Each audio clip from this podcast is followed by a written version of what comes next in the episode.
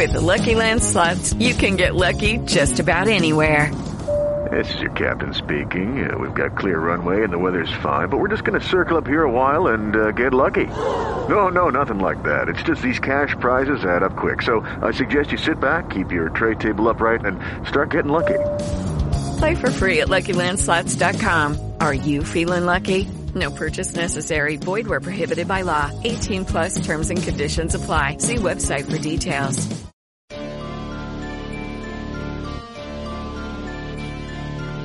Are you searching for the best in online black radio?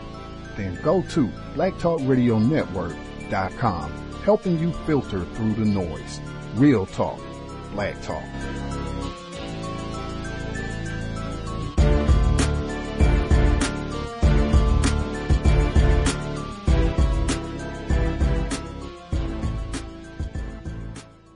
The internet is full of half truths and all out lies. We've all seen them, and many people on social media complaining about it. Here's your chance to show and prove. WorldAfropedia.com is a black owned and operated encyclopedia. There are several thousand articles, but we need help. We can't uncover all the truth ourselves. So please join us and become a writer, editor, or blogger for WorldAfropedia.com today. Every little bit counts. We owe it to the future generations to put the truth out there. Visit worldafropedia.com, the African centered encyclopedia, a global database of African knowledge for the purpose of bringing about global African wisdom and understanding. worldafropedia.com.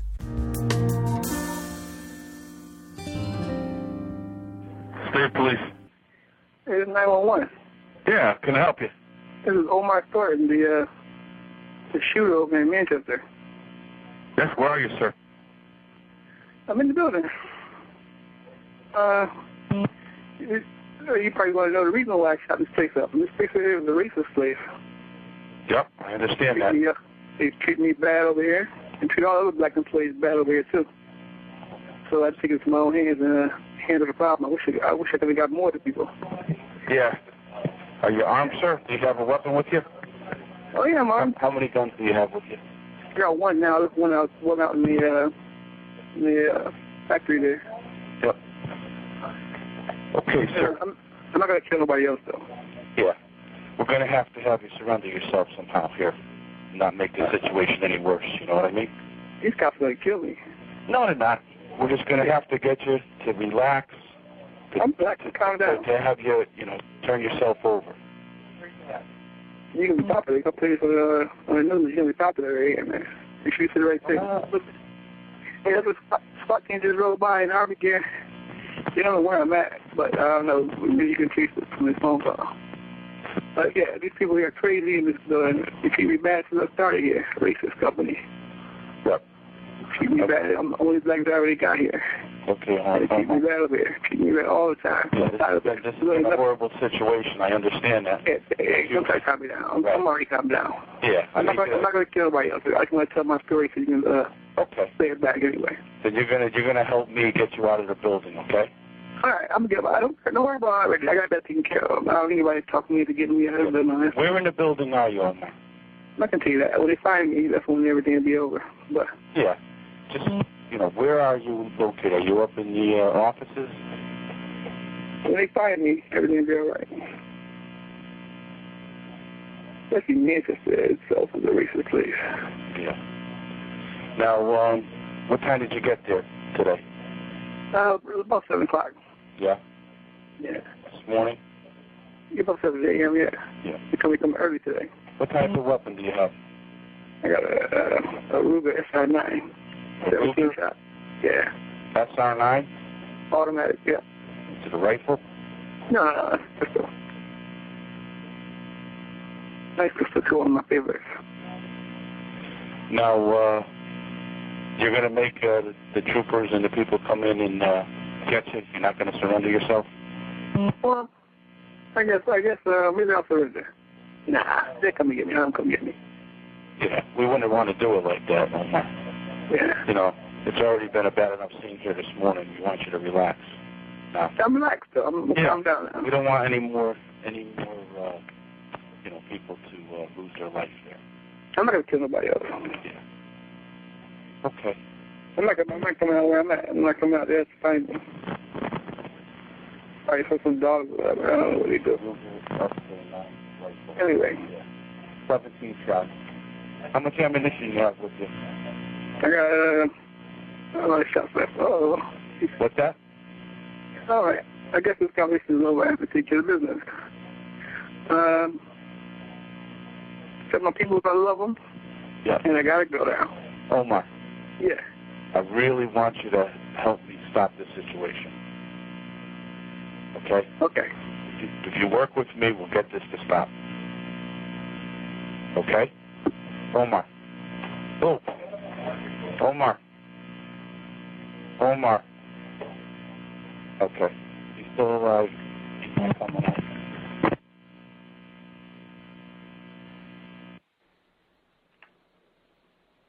Uh, excuse me? Go right ahead. Um, okay, uh, uh, Pam, uh, why did he kill himself? Why do I think he killed himself? Yeah. Um, I believe he killed himself because um, he had reached the maximum point of uh, what I would call when you try to submit and resist at the same time, you're going to self destruct. Just like uh, if you tried to go up and down at the same time, you would rip your body apart. Well, I believe him trying to submit to white supremacy and resist it in the maximum way, uh, he had no other alternative but to destroy himself. And I think the suicide was actually not uh, compensatory; it was more uh, just the total deconstruction of his of his sanity. I believe he literally went insane. Uh, a lot of people go in, go insane in a subtle way when they're in a, in a racial relationship, but he did it in a very obvious and, and very violent way. That's just my opinion. Okay, thank you. Mhm.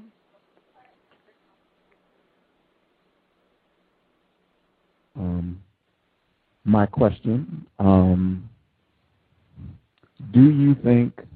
Um, well, I guess I'll, I'll ask it this way: How do you think uh, Omar Thornton being sexually engaged with a white person? How do you think that impacted um, him dealing with what he said was racist white supremacist treatment on the job? Well, I don't. Uh, I think he's uh, he's like uh, the, the like the black female caller, the one that called the Dr. Laura show. She's just the lighter side of an Omar Thornton. Uh, I believe this about Omar uh, about uh, Mr. Thornton, and I want to say first of all, I'm not looking to condemn him. That that listening to that that tape of his uh, of that 911 call was very sad for me, and you know he was in a lot of pain, and so it was hurtful to hear that. So I'm not looking to condemn him, but I have to be truthful and try to balance that with some compassion. But what needs to be said has to be said. This is my uh, overall impression after reading some of the articles about Mr. Thornton and knowing some people who are similar to him in these relationships, in hostile environments, in white environments where they're being mistreated, but they're still going home to that white person. Uh, my understanding is, and someone could correct me if I'm wrong, that Mr. Thornton dated one white woman after another. This was not his first white female, white uh, girlfriend or fiance or whatever. Uh, I got the also the impression his best friend was white. I believe to some degree it's possible that his white coworkers, particularly since most of them were male, and I believe maybe all of them were white men, they may have known he was sleeping with a white woman. Now, what he thought that was going to bring him in terms of being in a hostile white environment and sleeping with white women, uh, I don't know what his thoughts were. But I believe possibly, and I've seen this with other black people, that sometimes naive black people believe that having a white partner or lover makes them more acceptable to white people. And uh, I believe that what happened with him was a classic case of trying to lay down with white supremacy at night.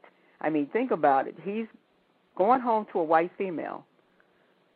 He's laying down with a white female. He's having sex with a white female who, for all intents and purposes, may be a racist herself. Uh, she made this statement in one of the articles. She said, if you call him a N word, he would go off.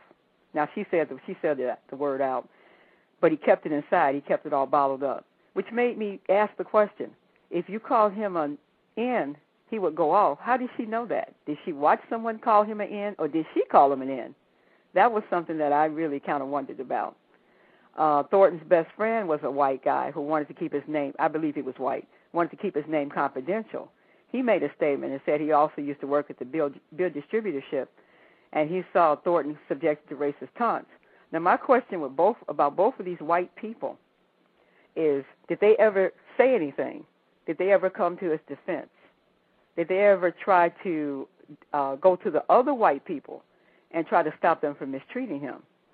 So I feel this way: if you're dealing with a white person who says they're not a racist, and they watch you being mistreated, and they don't say or do anything, just like that black female caller's husband, then they are guilty of omission and perhaps commission. They're either enabling white supremacy to be practiced against you, or they're uh, participating in it.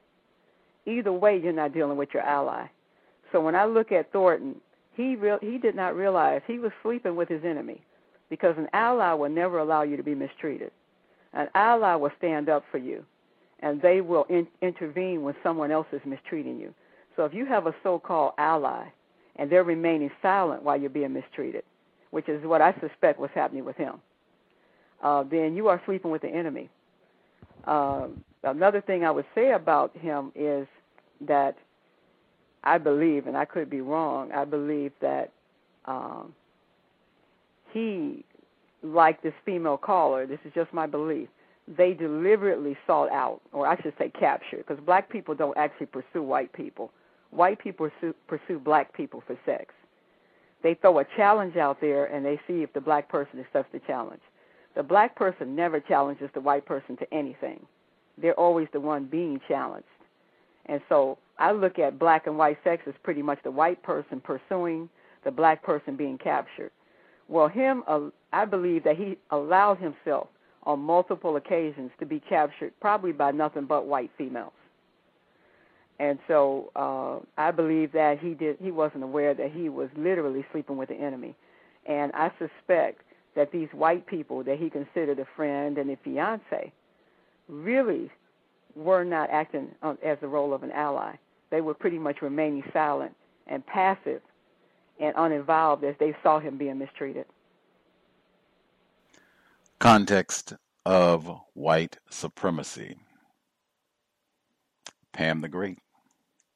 Gus T. Renegade in for another broadcast, hopefully to share constructive information on the system of white supremacy. Today's date, Thursday, August 23rd, 2018. So I have been told this is our weekly caucus on neutralizing workplace racism.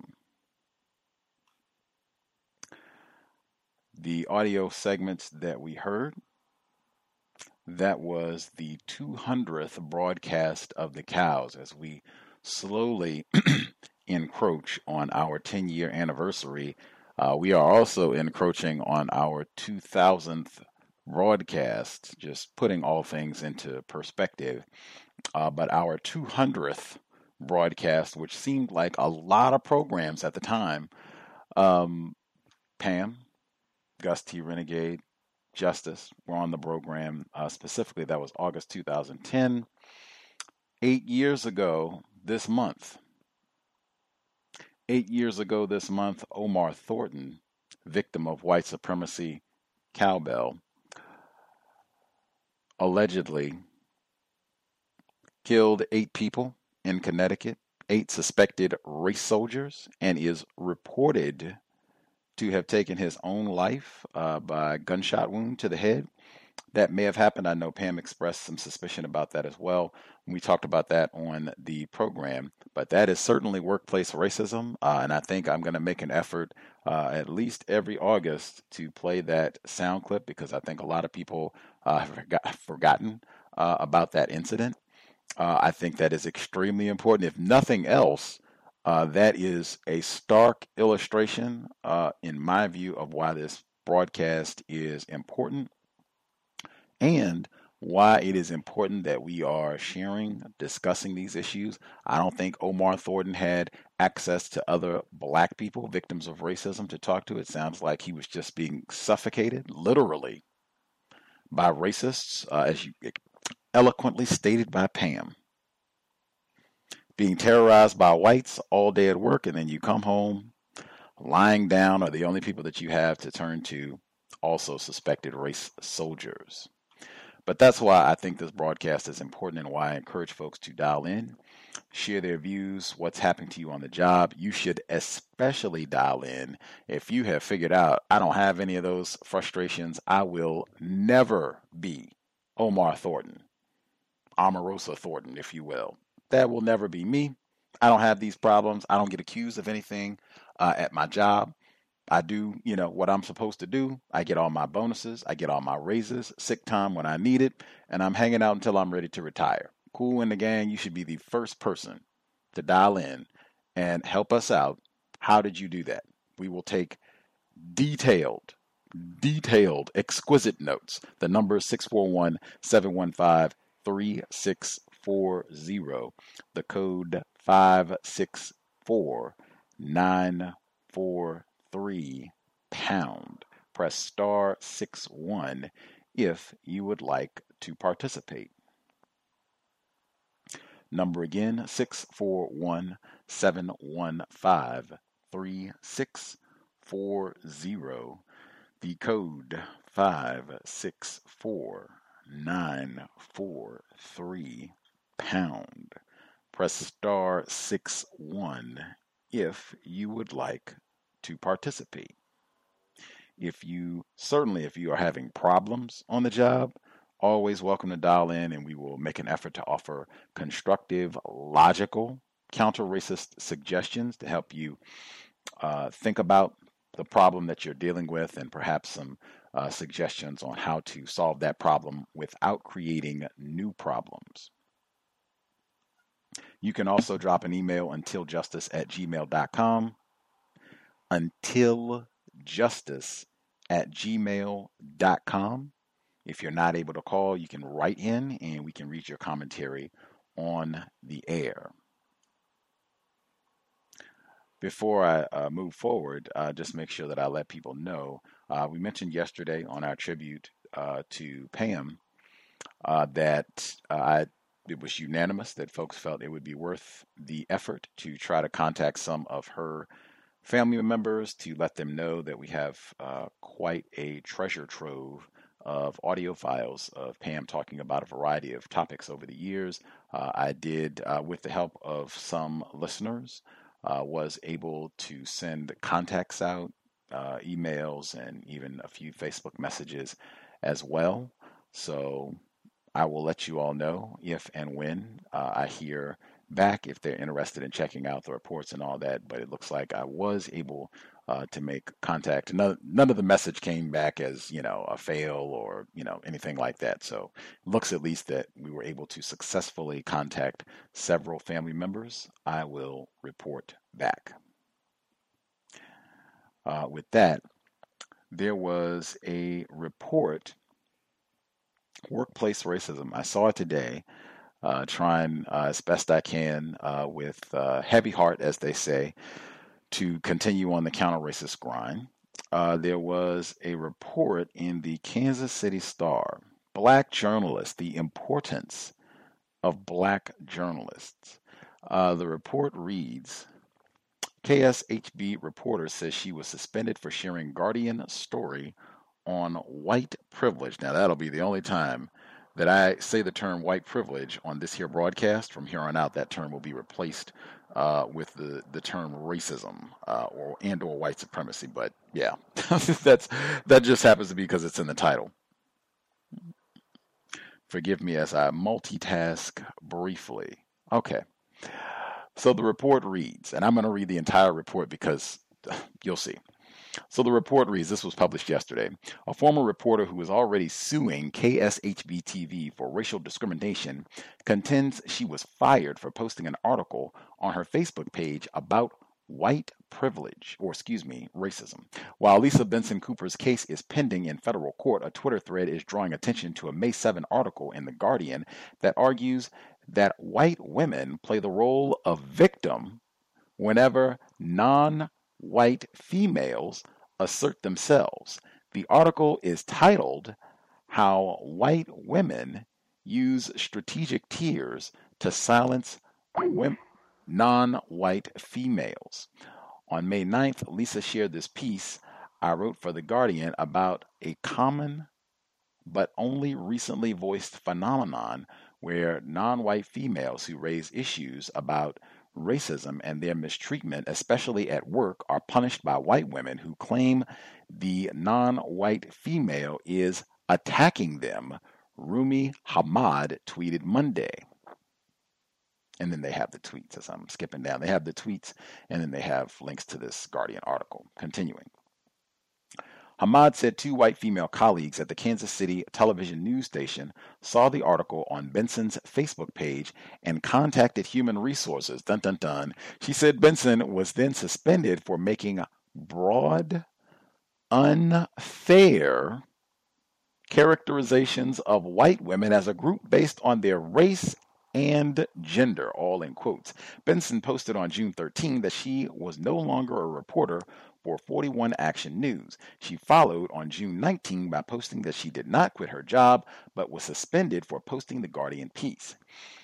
I want you to know I did not quit my, my job, 41 Action News, KSHB TV, she wrote. I was suspended for sharing a meme and a Guardian US article on my personal Facebook page and subsequently told I shall not report to work for the duration of my contract.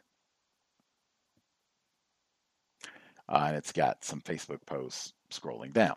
KSHB, a Scripps, a Scripps company, has denied Benson's allegations of discrimination.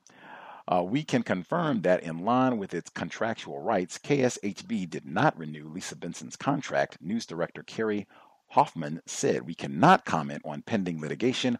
We stand by our commitment to diversity and inclusion in our workplace. End of quote. In Benson's suit, which was moved to federal court from Jackson County Circuit Court, she alleges that her race was constantly used in deciding where or what topics she would be reporting. She says she was consistently assigned to urban core stories and was once sent alone to interview a member of the Ku Klux Klan. KSHB sports reporter Demetrius D. Jackson also sued the station this year for race discrimination, not racism, contending he was twice passed over for sports director after management led him to believe he would get the job. I could Man, that sounds familiar. Has anyone? Anyway, several people reacted to Hamad's tweets about Benson. Not only uh, women who have brown or black skin, skin experience this. I'm Chinese and have experienced this. White tears at my workplace, too, one woman tweeted. The absolute irony displayed in these two white women's reaction to your article is brain meltingly ridiculous, another woman wrote. Hamad later tweeted, My article went viral with most page views and shares occurring in the U.S. We can also make Lisa's story go viral to ensure she is adequately compensated for this blatant targeting and discrimination. All she did was share my article to her personal page. Non white females we are strong together. Neither Hamad nor Benson responded to messages from the star. And then they have a few more tweets.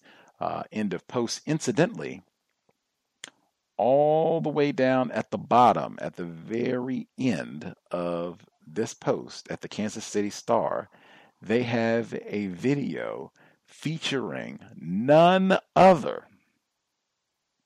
than the legend, Dr. Eddie Moore Jr., founder of the White Privilege Conference, Cowbell, and for old time's sake, I was going to see if I could get the oh, let's see if if I can do it in the next ten seconds if if we have the audio. I was so stunned, just oh my gosh, just.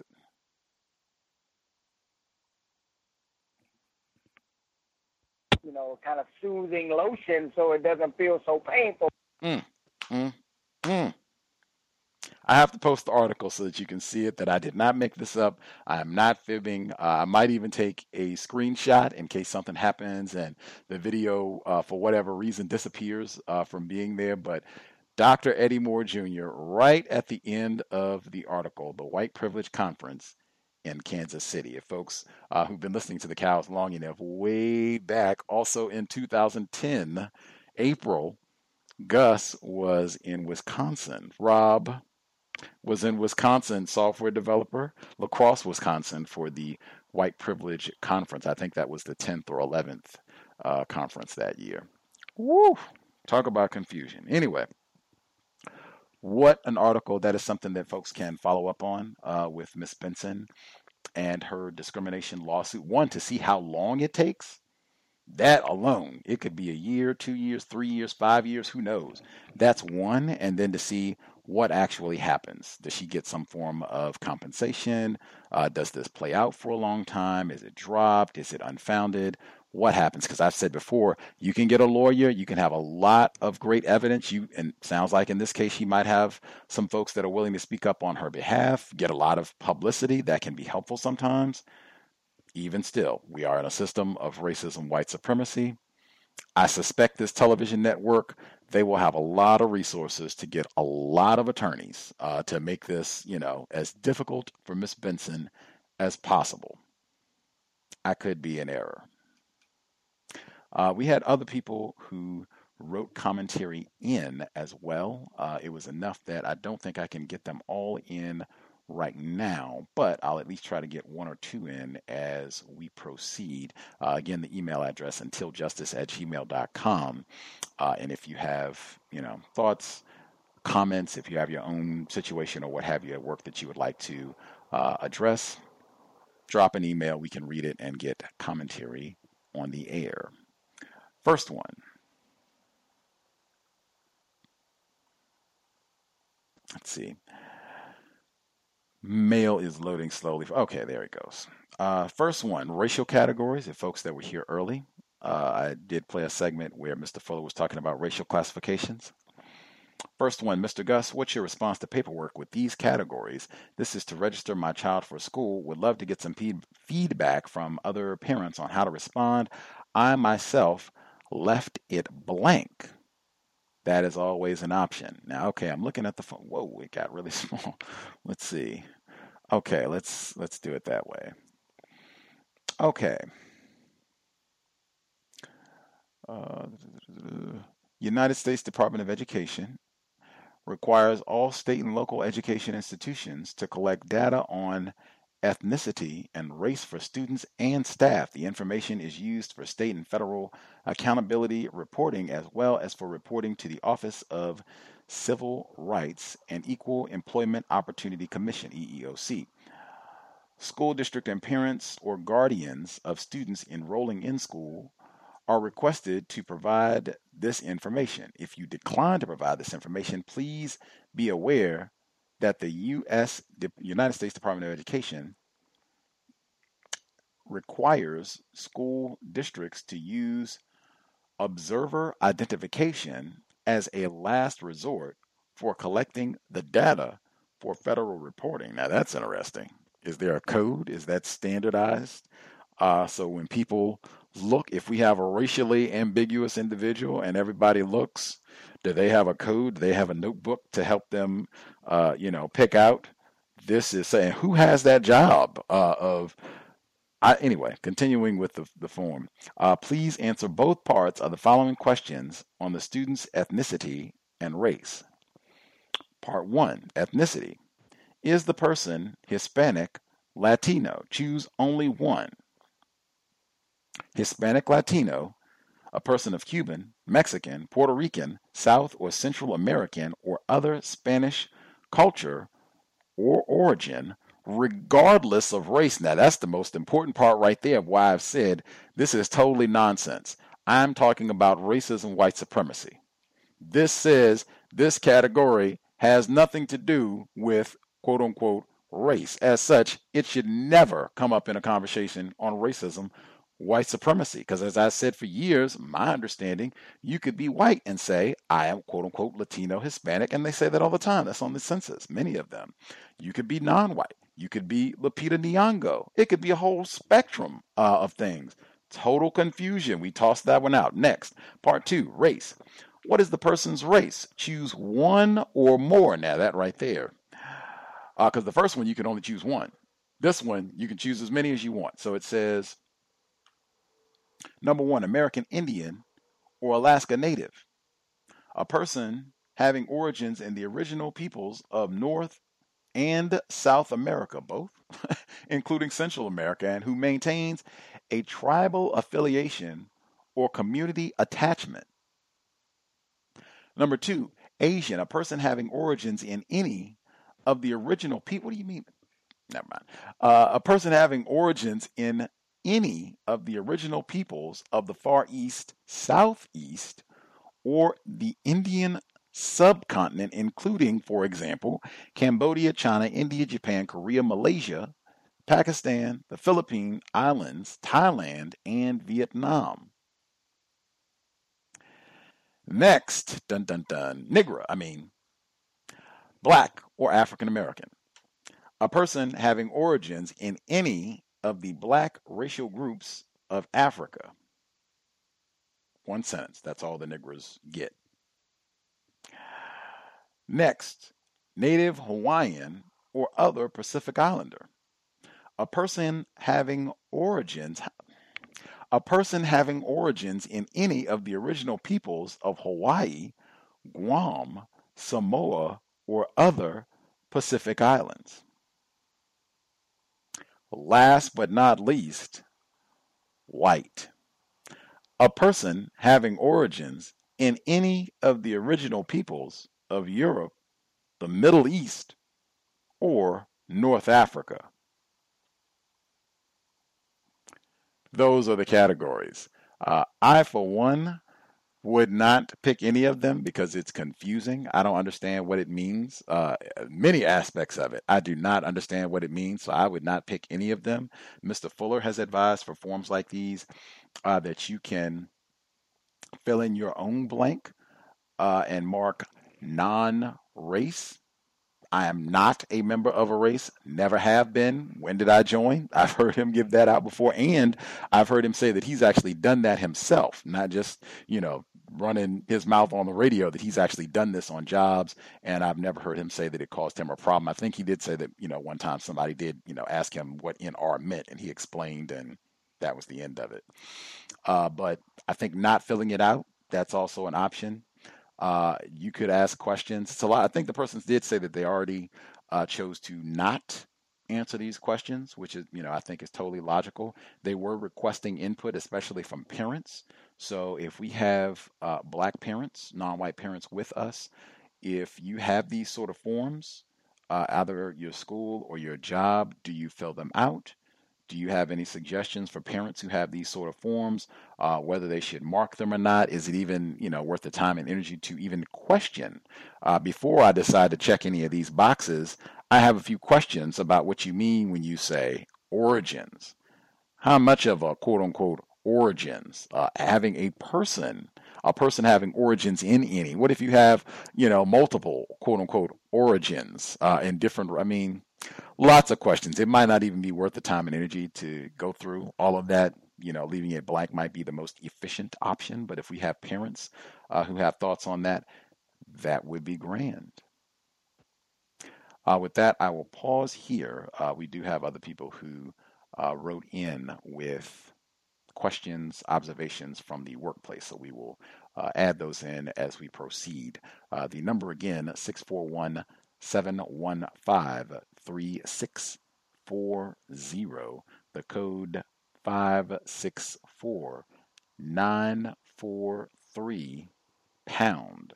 Press star 6 1 if you would like to participate. I will say briefly the report about the black journalist, Miss Benson, uh, and her situation uh, reported in the Kansas City Star. We have talked about social media on the program before. Uh, and if you are going to have it, I've recommended repeatedly you should not be friends with any of the folks, certainly none of the whites on your job. If you're cool, if they're non whites on the job, you have a rapport and all that, that's fine. But even with that, I would be very cautious because some of your non white coworkers, they might not be codified they might be friends with some whites on their social media page. Uh, so they might be able to, you know, share information or their white chip might be activated at some point. If they see something that you posted, you decide to share a post about white supremacy racism on your feed and they see it and oh my gosh, I got to show this to Ted. Can you see what? Oh my goodness. That sort of just be really, really mindful. I discourage, you know, having a social media account where you're chums and pals with uh, all of the folks that you work with. Uh, I think if you're going to have it, it should be completely separate, uh, or you should have a sanitized account that you do not post uh, anything about racism, white supremacy, anything that might be deemed uh, incendiary. Uh, if you have it for business reasons, you have that, and then you have a totally separate account that is not attached to your legal name that you're known by on your job to avoid these types of problems. Uh, we've seen a lot of incidents like, or at least I have seen a number of incidents like this over the years. Uh, people having problems. Even sometimes it doesn't even have to be that you posted something about racism. We've had, you know, COWS listeners call in where they just posted uh, about their vacation and snooping, tacky race soldiers went to town just off of social media posts about, oh, we're trying to, you know, that how dare these niggers go take a vacation? Who told them they could go get in the pool? That sort of thing. Be mindful about that. It's the same sort of logic about it's no need to have a whole lot of pictures and memorabilia uh, on your desk or at your workstation. Uh, we race soldiers. We're not working with friends. We'll end there. Folks who dialed in with a hand up, especially if we have uh, parents, please honor the spirit of Pam. We do not need spectators. If we have uh, parents, if you have a suggestion about filling out that there uh, form, that would be grand. Uh, if we have other folks who have comments, uh, suggestions with regards to workplace racism, line should be open. Proceed.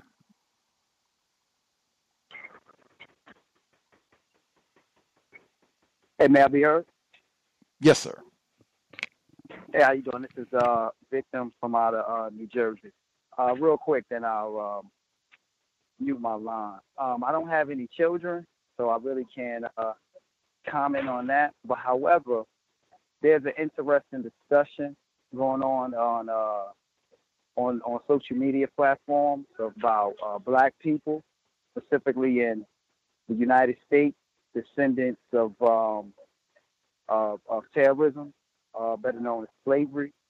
Um, that you know that that that we need uh, a separate classification for other quote unquote non-white uh, uh, people from Africa that migrate to the United wanna, States. So that'd be an interesting.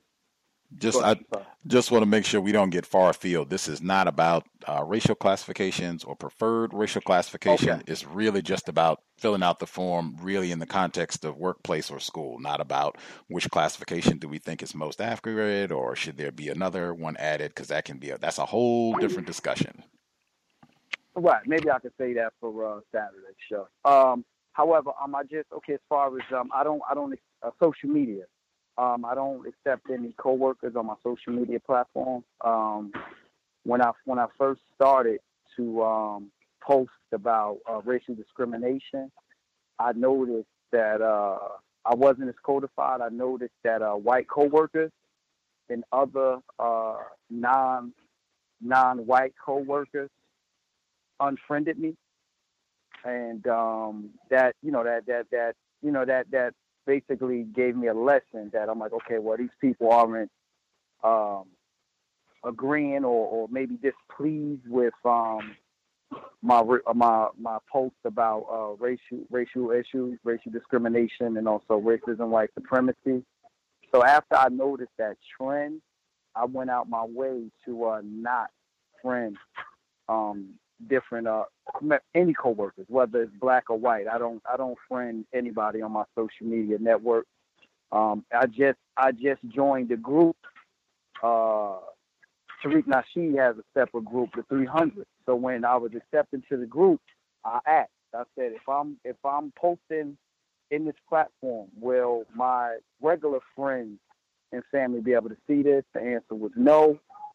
So when I discuss racial issues, I go on that that that particular group um, to save myself from any um, outside terrorism for people who are disagreeable with my post. I'll mute my line. Much obliged. Thank you kindly. Uh, other folks who dialed in, if you have a hand up, if you have tips, always appreciate tips from folks if you have figured out things that work well, uh, or if you're having problems and would like counter racist suggestions or thoughts, uh, feel free. Lines should be open. Proceed.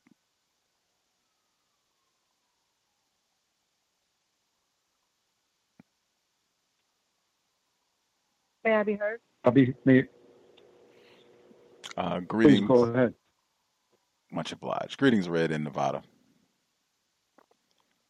Hello. Thank you for um, taking my call. Hello, everyone. And um, my only question, I guess, maybe for the, the parent, because I don't have any children, about the racial cla- racial classifications is it seemed like, and I could be wrong, but it sounded like um, Middle Eastern. It could either be uh, Asian. They can either classify themselves as Asian or white. So definitely, um, you know, kind of get more clarification on that. Understanding that, you know, I don't, I'm assuming this uh, is a black person, quote unquote, black person. But I thought that that was interesting. And then also, like you said, you know, getting more of um, the actual definitions of what does origin mean and what does original peoples mean, because there are so many different things about, you know, technically the original peoples were all supposed to be from Africa. So everybody's supposed to be from Africa and just spread out.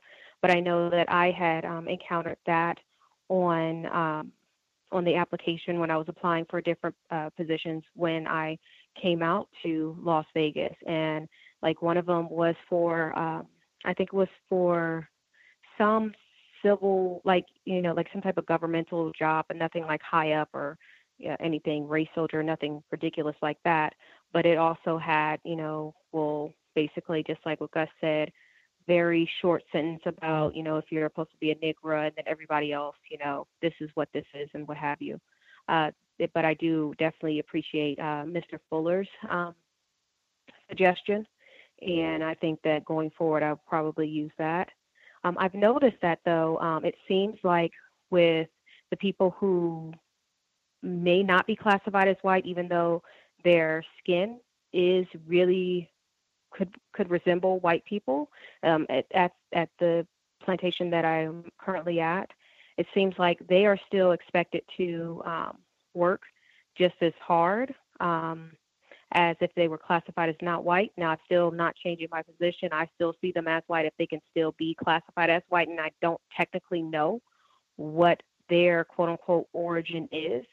Um, so I just thought that that was interesting. I know I've spoken um, before about uh, my supervisor, a white person, you know, constantly being off work. And so this other person, this other supervisor has to then uh, take on a lot of, uh, you know, a lot of extra work, especially when it comes to uh, the people who are in my work group. Um, another thing, I don't know if anyone's keeping count. I'm being moved again. So uh, I definitely appreciate, you know, that's a suggestion about really only basically having the bare minimum, even though I see people around me. Some people they have ten pictures at their at their work area. And, you know, just other little different knickknacks. Sometimes I see people they only have just one picture. I don't have any pictures at all. I only have what is required to work um, for, for the you know for whatever you know the, the the job that I do, and that's it. I take everything home. I don't care if it's a snack that I brought to the job just for that just for that particular day because I don't know if they're, you know, they decide tomorrow that they no longer want me to work there. So I don't want to have to try to, um, you know, beg and plead them to let me get my snack or whatever little knickknack that I should have never had um, at the work area. I also see people leaving like jackets and blankets and stuff. I don't do that because you never know what other people have. I worked at other plantations where they had an outbreak of bed bugs. And um, it was kind of somewhat common when I worked um, in a nursing home. But outside of that, you know, there shouldn't be too many outbreaks like that, especially, you know, just really taking the bare minimum. Uh, the other thing was um, I actually oh uh, noticing just making sure that uh, I, I I'm kind of noticing how um, suspected racists how they really try to get additional information like personal information from uh, non-white people in the guise of being for work purposes and um, just really you know just just for everyone to maybe think about how to deflect from that i feel like i could definitely work on you know, just kind of saying, you know, just kind of understanding that, you know, they'll say, you know what, I have this really good information. It might help you in the future, you know, with different plantations or whatever. And if you give them the information and then they never provide the information, you know, the the, the tip or whatever, then it kind of makes you feel like, okay, well, you just wanted my information in the first place. And that, and I feel like not only does that kind of apply to the um, social media, um, situation, maybe having more than one social media account, but also having several emails to where, you know, you'll have one email for work and business and another email for personal and what have you. And uh, that's all I have to share at this time. Thank you for allowing me to share. I'll meet my line.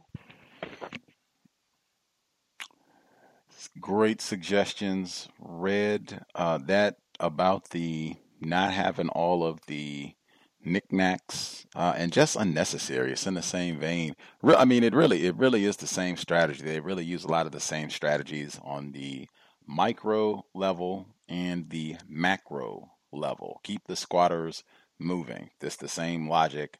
Uh, it's just you move from cubicle A to cubicle Q to cubicle G. We just slide you around, you know, all around the building. Uh, so same same process. You never get your bearings. You never get to be around uh, the same people have the same what is it desk mates or, or whatever where you can have some camaraderie especially because i think you said you were sitting around uh, some black females at one point where you actually got along and you know we are not going to keep the niggers together in that sort of environment but the same logic you don't want to have you know hordes and boxes of things because i think frequently whites do that sort of thing just to upset us, just so that we can't get a state of equilibrium and just be balanced. This is where I'm going to sit at. I know this is where I'm going to be sitting at for, you know, the next year at least. You know, I can be comfortable in this little spot, and my little office folks that I'm working with.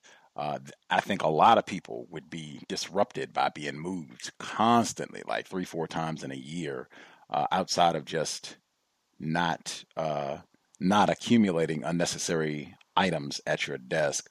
What do you do, I guess, to say discipline? Because that would really, really bother me. Like, I think I would have a lot of stress uh, about being moved like that on a regular basis? Like, what do you do to to be disciplined so that that doesn't bother you too much?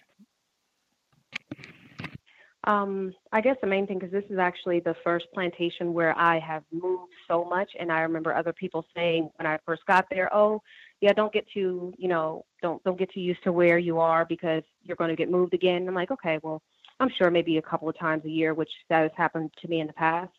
But the main thing, just you know, just taking the suggestion, not having anything that's not work related, and even if I have something um, that is work related, try to condense it down as much as possible, and just really think about, you know, just what I've learned from the COWS. This is not my desk. This is not even technically my job. This is something that they allow me to do. So um, that that's the main thing. Uh, I, and I just, you know, don't try to, you know, get get stressed out about it because I know they're going to move me. Like when I was around the the black females that you know I was having, you know, it was not the plantation was not as bad. And when you know that when they got moved, it's like okay, well I understand that this is you know this is how they keep us moving. So just really staying in the mindset of just being there to do my work. That's all. And I'll mute my line. Thank you.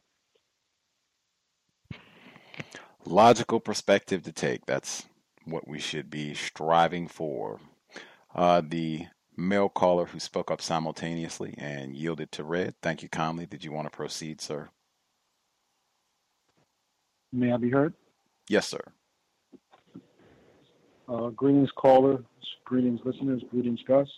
Um, I just first off um, talking in regards to the forum um, with my son. Um, I'm in New York City, and we we have other, and I tend to put that most of the time. I just check that off I don't. Re- there isn't really anything that comes after it. You can write something in, but I do like what um what you mentioned, Gus, in regards to actually putting non-race I think that's that's that will work out. That's pretty constructive. So for, from here on in, I'll try to do that. Um, another thing in regards to school and my son, I actually got some good news in regards to him finally moving up out of his grade. He's been doing very well in his class, and been I was consistently asking why he wasn't being promoted into another class that's a higher, more challenging class. Um, and it wasn't until I sent an email to the dean um, that's above the dean that my son reported that my son is um, actually supposed to be like under. So I went above the person that was actually supposed to actually um, take care of the issue. Um, also, in the same email, my son had been getting harassed while he was in the school, while he's in school, where a non-white um, girl classified as Asian would come over and rub his head to touch his hair almost every day. Um, he failed to inform me about this, but I, I, you know, I sat down with my son and had him, you know, had to have a real talk with him in regards to self-respect and people respecting his space and knowing when to speak up and let it be known and to be slightly angry with her doing that unless, of course, there was some kind of camaraderie there, in which there wasn't.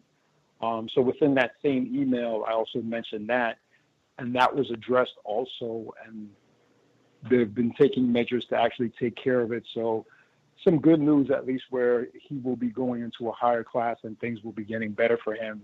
All basically following up on just shooting emails and finally shooting that email out. Um, as far as my my high tech plantation. I've been um my manager is uh classified as non-white. He would be called Dominican, but um by first appearance and appearance, I'm not really that great at judging. I was only able to tell after he told us um, he could pass as white. And what I see, I mean, and this is something that Red and Nevada mentioned just just a few moments ago.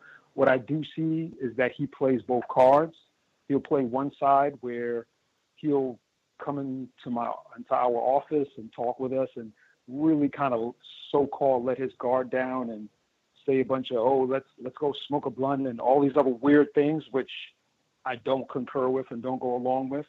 But um, then on the other end, when we're in a massive group having a meeting and the white workers are there, he just is he's straight white collar. Like there's no ifs, ands, or buts about it, no joking around. Um, and he plays that card. Um, last week I mentioned there was theft in my on my plantation, and there were three gentlemen that were non-white fired. They are now interviewing other individuals that are non-white that were in the room that same day. Um, unfortunately, one of the gentlemen that I'm close with, that is somewhat older and has been with the company for 20 years, sort of like a mentor, has been accused.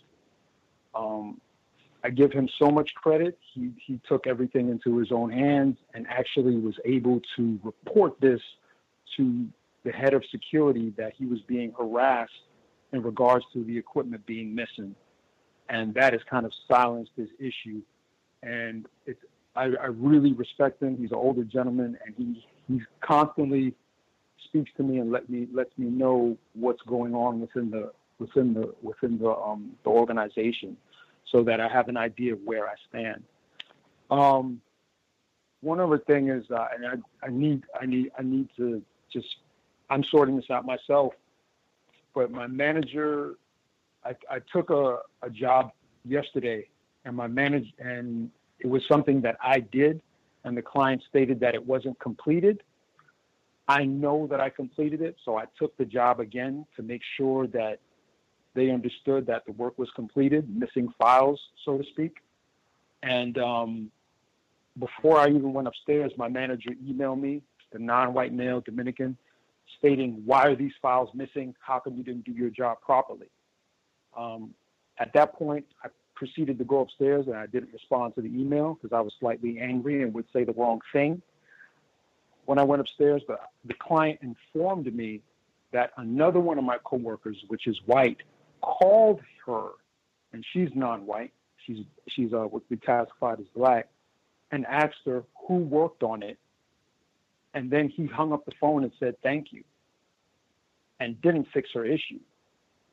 And apparently, he reported it to my manager, and that's why I received the email. Um, luckily, the, the, the non black female basically sent an email towards me stating how great a job I did, how, how efficient I am, and how I've helped her and her manager and her team. And I was able to forward that to my manager as a retort to his earlier email. But my problem now is that I can see my managers working in tandem with a racist white supremacist on my team.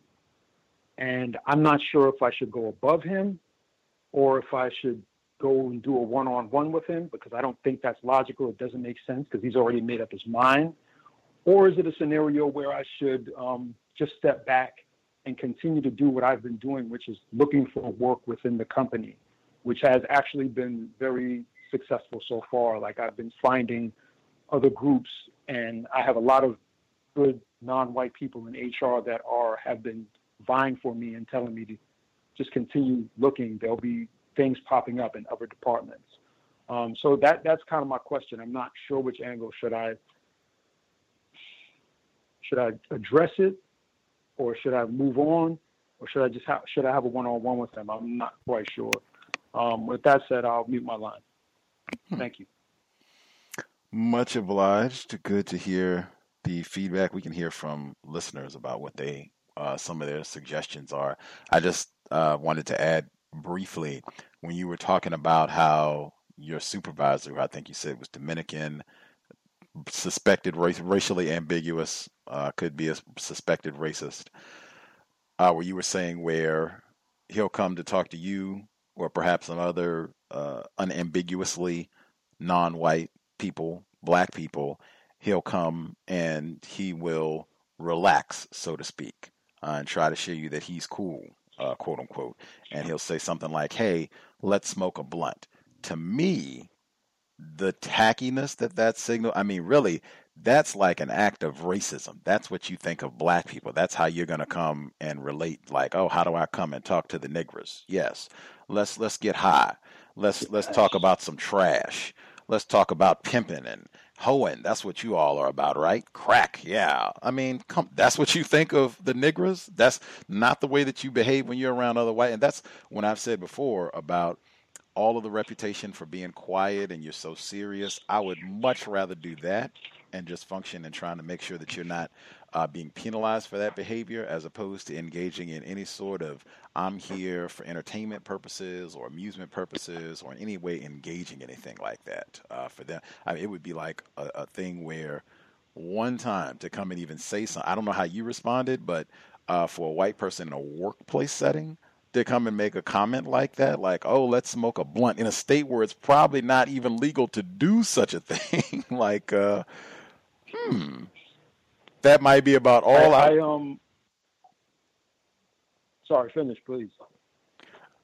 Hmm, in the word guide. Hmm, and or writing that down because I mean, uh, uh, I mean, unless you're in Washington State, California, few local Washington D.C., I guess, a few locales here and there, uh, that sort of thing is not, you know, legal. And even still, you know, not to be casually talked about in a work environment. I don't think. Uh, were you going to add? Well, I, I at the, at that point in Junction, there's a there's another non-white male in my office. We both same share the same space. He's also Dominican, but he's less ambiguous. He has a darker skin tone, more melanin, and with him, I noticed they started going back and forth in tandem because I, the only thing I have in my office, I, and this is where I, you know I I did a week prior, you mentioned this because I did have um, stuff in the, the, front of my um, of my table where people, if they want to grab something, they can. But it's only if you come inside my office. You're not going to. I'm not outside in the wide open. But I, the only thing I really have now, I removed those things based on suggestions from other callers. But the only thing I have now is a pair of shoes and plants in the back. So the, the remark came because I water my plants every day, and these guys made a comment saying, "Well, these plants are dried up. Why don't we just roll them up and smoke them?" And my my response was just, "Whoa, whoa, whoa, whoa! Uh, We, we're not going in that direction. Um, they were still going back and forth in tandem, making jokes. And I noticed that the non-white male that sits near me in the office was siding with the manager more, which drew. It was the first time I've ever seen him do it because this manager is new, and it drew my attention to to to a high level where now I don't. He would want to go to lunch. He would want to hang out. I don't want anything to do with him at this point in junction because I know now that if push comes to shove, he'll. I don't want to use an analogy, but he would cut me off in the means to make himself better. That's what I could see from what he, the, the actions he displayed that day. Hmm. How interesting. Well, uh, I can only say I would make sure, as a black person, victim of white supremacy in a workplace setting, uh, that you. I'm not talking about you. I'm just saying, like as a general code for all of us, that to make sure that uh, you are not uh, making any sort of uh, references to drug or alcohol, and if whites are doing that as though it, as though it's assumed that you partake in these activities, I would reject that strong. And I mean, you can do that. You don't have to say a word. Your silence should be enough. Hmm. As I said before, would be my response. Or you can always pull out the pad and take note. August 3rd, Roger smoking blunt. 5:45 p.m. Pacific Daylight Saving Time. You know, just making I mean just making it very clear like wow, this is, you know, not what I'm engaged in at all. Uh, and then not being surprised uh, if there's any sort of anti-black collusion uh, in the workplace where they are taking sides and it is not your side and not in your interest. We should never be uh, stunned about that in the work context. Um, also thought it was important what you were saying about the older black male. Cultivate a source if you can, someone who has information about things that are happening in the workplace that can be very, very valuable. Uh, if it's even if it is a suspected racist, if they know information, if they've worked there 15, 20, 30 years, uh, if you can, you know, ask questions and get information from that person without being harmed, that can be grand because that can be such a resource to just kind of know more info. The more informed you are, the better the decisions that you can make. That's the premise. Uh, the the last thing uh, I thought it was important your request to take time with regards to making a decision. I've said that before. I've utilized that before myself. Uh, take time. Uh, any sort of situation, even if it's not pressured, but if it's you know sign this or are you going to do you know take this position or whatever it is, if you need a moment to think about it, request time uh, to think that is always great where you can consider the options, get more information. You might even have enough time where you can, you know, talk to another person uh, that you trust uh, to provide a, a, different perspective. But I always think that that is uh, phenomenal. Uh, request the opportunity to take time. Uh, did folks have suggestions about uh, you were indecisive about whether or not you should wait? Should you address your mm, racially ambiguous supervisor directly? Uh, about some of these issues? Should you do as was advised by the non-white people in HR, uh, and just wait and see if other opportunities will open up, open up within the company in the building where you won't have to be dealing with them directly. Uh, did folks have uh, suggestions on? Can I be heard? Thomas in New York. Sorry, I uh, missed you yesterday to share your additional thoughts. It's okay. On it, it it'll be more in the context of Saturday. So what I was gonna say, Gus. Don't worry about it. It's gonna come out. but um, listen, Dominicans know they black. Trust me. Yeah, they might try. You know, some of them a little better than the others. But ain't no way in the world you go to their house, you're gonna see some black people up in there. I mean, for sure. Um, but I would try to deal with him directly. That's my advice, and I have my own workplace. I wait for other people to get their advice. Thank you. One for direct.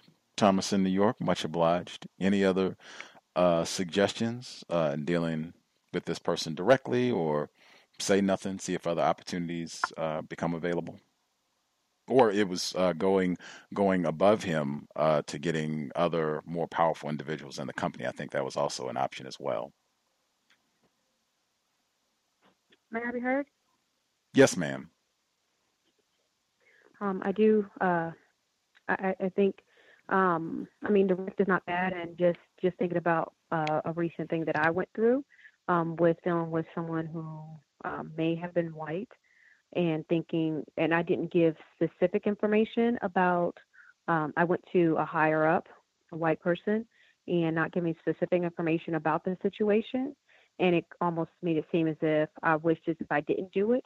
So, um, and it almost, and I feel like if you had the opportunity, if this is something where it's not um, too, too um, uh, stressful f- for you, maybe to collect more um, more instances of it. I feel like there was an audio clip that maybe we listened to either in workplace racism or maybe the Saturday clip where um, something was said about, you know, maybe not bringing it up the first time. Something about, I think about it even about maybe Omarosa, where you can just have more recordings and just not, um, you know, because they might, the person might end up keep doing this. And so you'll have more than one instance where you, um, you catch this person saying anti-black or, or racist things. So um, it, I feel like you know there's definitely the direct option, but then also maybe even collecting more evidence to uh, quote unquote maybe build your case. And I'll meet my line. Thank you. Interesting strategy there as well. Uh, Can, any, can I respond? yes, sir. Um, I, I think I'm, I'm more leaning to what she, what the caller just stated, because I I have some patterns, and it, it is indicative of him. I think he will continue to do this behavior. I think addressing him directly, like like Thomas in New York, I'm I'm in New York as well, and yes, they, he's Dominican, so I know he has a lot of black people in his household. But the way he functions, he functions like a white man because he knows the white people in the office have the power. And that's why I'm leery about dealing with him directly because I know that he's just going to try to deceive me into thinking that he understands where I'm coming from and what I'm saying. So I'm not sure if that's a great avenue for me to go because he's already been pointed out as a deceiver. So I think I may hold on and, and keep getting more information on him and at the same time looking into other opportunities. Um, I think that, yeah, that's another one I didn't think about. Thank you. I'll mute my line. Hmm. Context of white supremacy. Number again 641 715 3640. The code 564943 pound. Press star 6 1 if you would like to participate. Uh, let's see, other folks who dialed in, if you have a hand up, uh, commentary you would like to share, lines should be open. Proceed.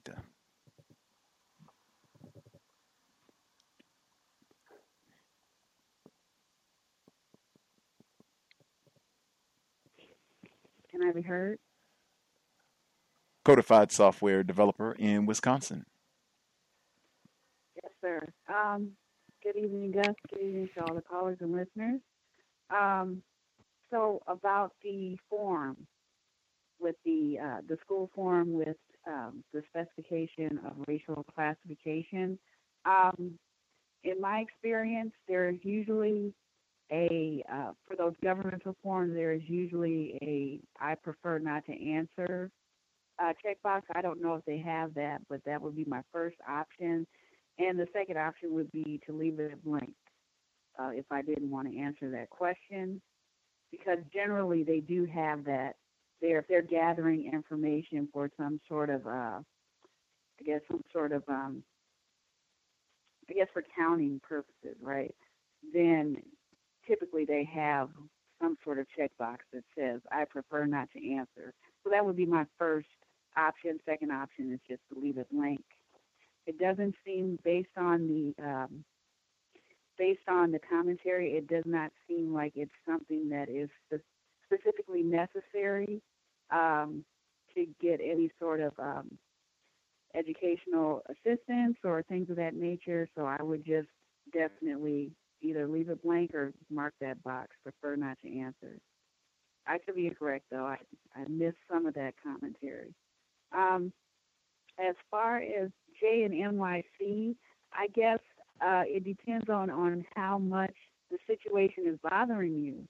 Um, I I would definitely not engage with the uh, non-white um, the non-white boss. I, I wouldn't engage with him at all.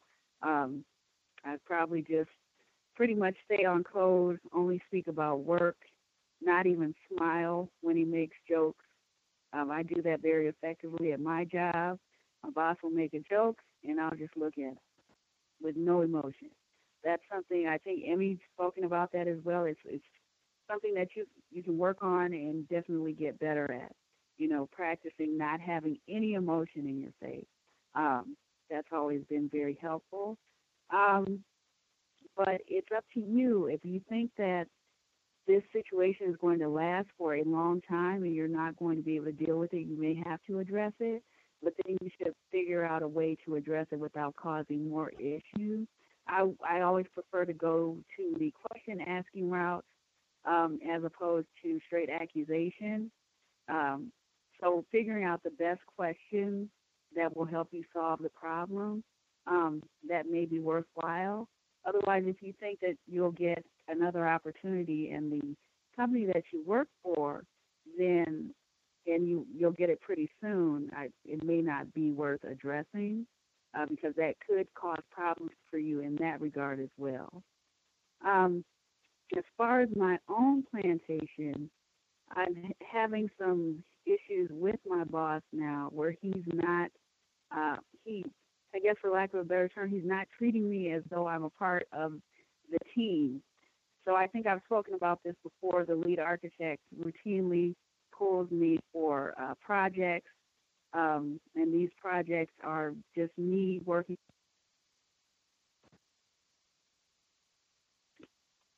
I'm sorry. Did, did I get cut off? For a few seconds, but we can hear you now. Okay, sorry about that. Um, so um, I get I get uh, get these projects, and nobody else on my team gets these projects. And so I was have I have a one-on-one conversation with him every two weeks, my boss. And I usually ask questions, and I was really curious. I asked him a question. I said, "Well, how many people are managers now that you have managed?" Because for some reason, quite a few of the managers that um, are at my job, we have have all been managed by this person, by my manager now, uh, including his boss, who is the lead architect. Uh, so now he's being managed by someone he was formerly managing. Um, and so I asked him this question. He gave me the information. It was at least 10 people. Um, and then he said something about the lead architect. You know, what, what happened was um, I guess the lead architect was being managed by him, and then he started for some reason reporting to his boss, and then next thing you know, he was working for his boss. And uh, then um, after that, he started treating me as though I wasn't on the team. There was there's a meeting that we have every day, um, and usually has a conference line open for people who are working from home. I was working from home today. He did not open the conference line uh, I called the room that they were having the meeting in, and he said, "Oh, I'm sorry, I forgot." I said, uh, "Well, was it necessary for me to be at this meeting?" He said, "Well, I don't know. Maybe you can just, you know, stay on and just listen." I said, "Can I get that in writing?" He said, "Do you need that in writing?" And I said, "Yes." And uh, that was the end of that. Um, and I still didn't get it in writing, but I stayed on the line. But yeah, that that's the new thing where now he seems to be sort of distancing me from the team. He's also mentioned that I may not be on his team next year. but to which I said, "Oh, am I getting fired?" You know, that would be the natural response. Uh, just a direct question. He said, "Well, you know, there's there's needs on other teams." I said, "It's illogical for me to go to another team." Then I listed the other teams, and I said, "There's really no other team that I would fit on." He said, "Oh well, there's architecture," and I said, "Oh, okay. There are no non-white people in architecture." So I don't I don't really know what's going on. I don't know if I want to spend the time trying to figure it out, but it is uh, a little odd. But I've been talking a lot, so I'll mute my line. Thanks so much for letting me share. That's exactly the way that they like it, uh, where the niggers don't know what's going on. Marvin Gaye? That is exactly the whole point uh, of everything to have us confused. I think it does sound, at least, like the codification is working because if you are noting, understanding, and being truthful, things have changed. It seems like I'm being isolated. However, I'm not going to go crazy trying to figure this out. You've already talked about having your own plan, having your resume updated and looking for other opportunities and just being, you know, truthful about the fact, hey, they could fire me tomorrow. It doesn't have to be next year. They could take this job back, you know, right now uh, if they want to, and just being truthful about that as well. But that is exactly the way that whites love to have their victims, uh, where we just cannot grasp what's going on, don't know what time it is, what day it is, super confused. But they especially, rather, they prefer it, have us confused and then panicking and terrified and, and you know really losing our wits as a result of not being able to figure out exactly what they're up to as opposed to I don't know what you're up to, but I know you're practicing racism and I'm going to continue with my counter racist code with that thought in mind that you're up to something no good. I'll figure out more details as I keep a close eye on you other folks who dialed in, if you have suggestions on what's been shared or your own commentary, feel free. Can I be heard? Greetings, retired firefighter. Greetings, Gus, and greetings, everyone. Uh, what I what uh, I have uh, put on uh, applications of that sort is uh, under the column other NWVOR uh, because you can't possibly uh, put all of that down as far as what those what the meaning of that acronym is is non-white victim of racism. Uh, not surprisingly, no one asked me what that what does that mean. Uh, but uh, I was prepared to uh, answer the question if it came up. Um, I uh, like what the last caller did. Uh, she directly asked her employer on uh, what her status was. I think that's uh, important to do. they have the power to retain you or get rid of you anytime they want. So you might as well, you know, kind of like clear your mind uh, by asking the question. You know, uh, I would say I would feel better if I knew knew what the status was. Now they could could they lie? Yes, they could lie, but uh, you know, just you know, to ask the question, I don't see anything. Uh, I see that would be a correct thing to do as opposed to also there's nothing wrong with it at all. It, it is uh, common uh, that uh, the white supremacists on jobs uh, keep the status of their non-white victims. Uh, they want to keep it to whereas you don't know for sure on what your status actually is. Uh, uh, just to give a historical context to it, uh, being that I'm also a football coach in in NFL history, uh, there was this uh, non-white black male by the name of Marlin Briscoe. when he came out of, I believe, the University of Omaha, was the name of the college to go into the NFL as a quarterback, and we're talking about the late 1960s, where that was not popular. Uh, he put a clause, he uh, requested a clause that he would get a tryout as a quarterback because he was a quarterback.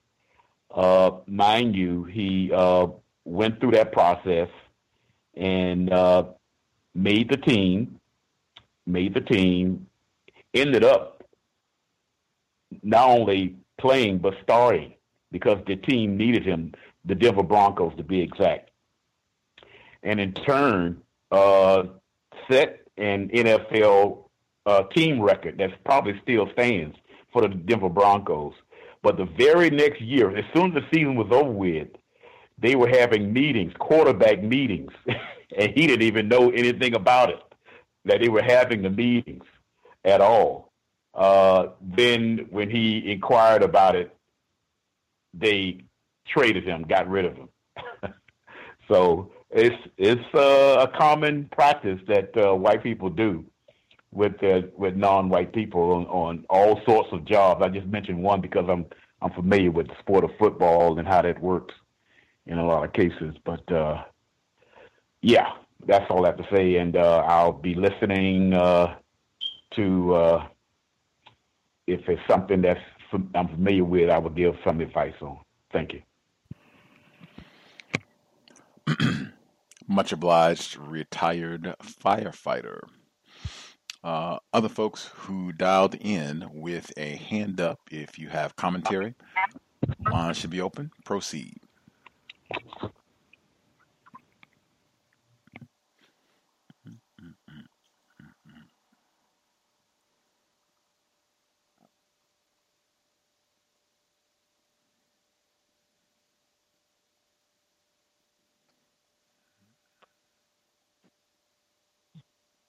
Can I be heard? Yes, ma'am. Hi, thank you. Um, first, I want to comment on the um, the different um, racial categories. I usually just pick the most familiar. So when it says Black, African American, it's usually crammed together. So I'll just, I can select that. But when it goes into origin and all that, I select unknown. And I just did that recently on something I can't recall, but they'll give you a review of what you did before it's submitted, and it just said unknown for said black, but then all the other extra information I just leave it unknown because I don't know, and even if I told you, what are you going to do with the information? So that's kind of my attitude when it comes to those. Those those are great because that's what I do with it. And um, workplace racism. I got a call from um, yesterday from a co- um, a former coworker from the hotel. So we were just talking, and she was um, she was telling me because the gentleman that um or the gentleman the Caucasian male that attacked the lady at the bar in Oakland, he was from Pleasant Hill, California. So when they were talking, they were just talking about it and um prior to him getting caught because you know he had that extra day to do only who knows what before they apprehended him. So they were stating um, she was talking to a um, Caucasian female that was a guest at the hotel. She um she's I work there also, and she's the guys that she dates are black. She has children with a white person, but all her the guys that frequent the hotel they're black. So and she tells those horror stories if you'll listen. So she's they're going back and forth, and she stated that I bet that they're going to say that he was mentally insane. So, um, of course, she came back, and um, somebody was uh, another Caucasian employee walked by, and they were still talking about the subject. So she said, "Oh yeah, I know him, and he's schizophrenic. He's he, he so they already had a uh, a defense set up for him before he was even apprehended. So it's like, well, he's from Pleasant Hill, but he's everybody. We all know him, and he's just he's schizophrenic. So that's always their their um what they um latch onto when they terrorize others. Is they were out of their mind. So of course, when they apprehended him, it was in Pleasant Hill where he's from, and um that was the end of it. He's he's he's crazy. So I asked the lady, um, I said, um, have you heard anything about this other gentleman? He was the chief, um, the, uh, the senior vice president of operations of the hotel. And he's a black man. Looks like he would be, a, uh, have some kind of, um, African, um, he originated somewhere like that, Nigeria, something nice like that. And um, he was always friendly and nice. He would come visit. So there was a white woman underneath him. Um, he had employees underneath him, and the main one that would come with him was Caucasian.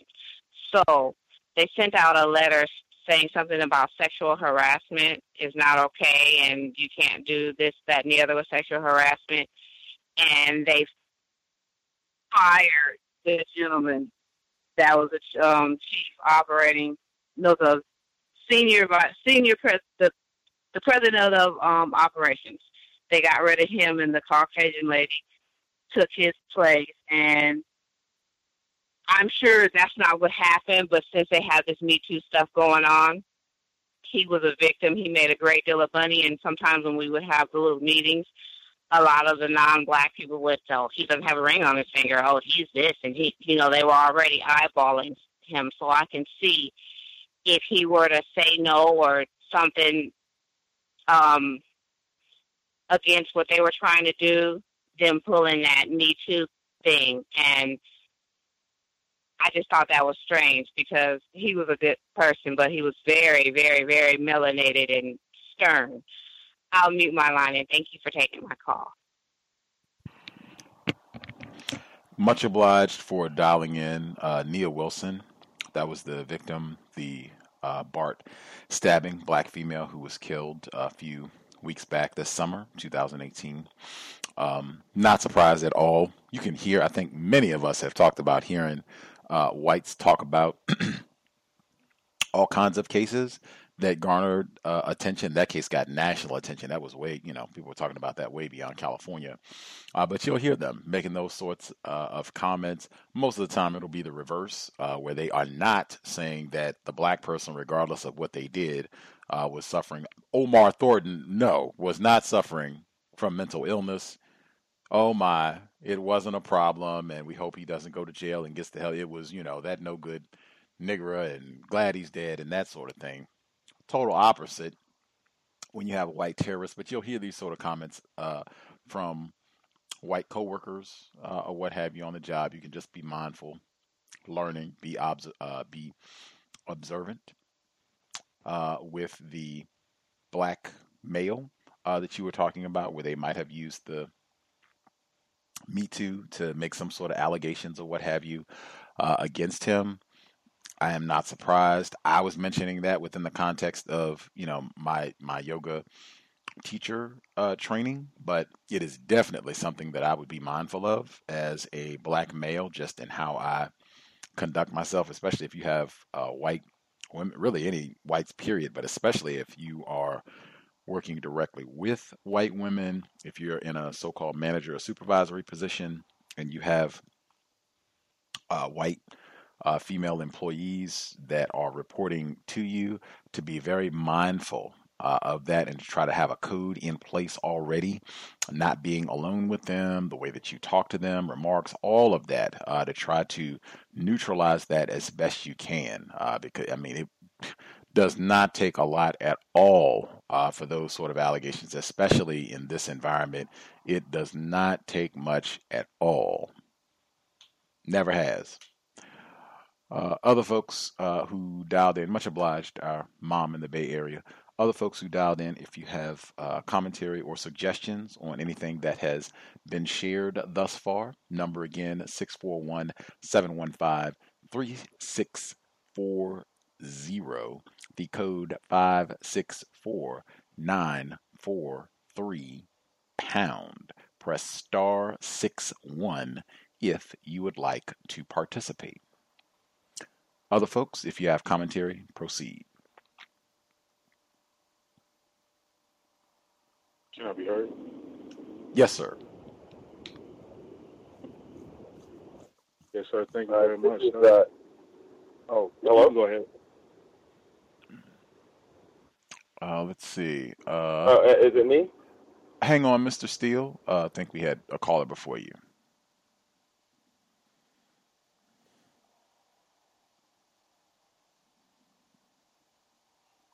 Uh, let's see. Was that our caller in Florida? I think he was the caller that spoke up first. Oh yes, sir. Can can you hear me, Gus? Crystal clear. All right. Uh, thanks very much, sir. Uh, I wanted to also just quickly send uh, my condolences for Miss uh, Pam. I, have never really gotten to speak to her, but I enjoyed a lot of the uh, archives and the constructive information she contributed. Uh, but greeting to the host, the listeners and callers. I wanted to start out with um, I had remembered another old situation with the uh, ward number one and ward number two. The the second warden was the blonde haired lady who was doing the experimentation. Um, and she like it was one time they were standing side by side before they got into a feud and it looks like the the second warden was um she looked me up and down and made a comment about my outfit um said that I looked nice or something.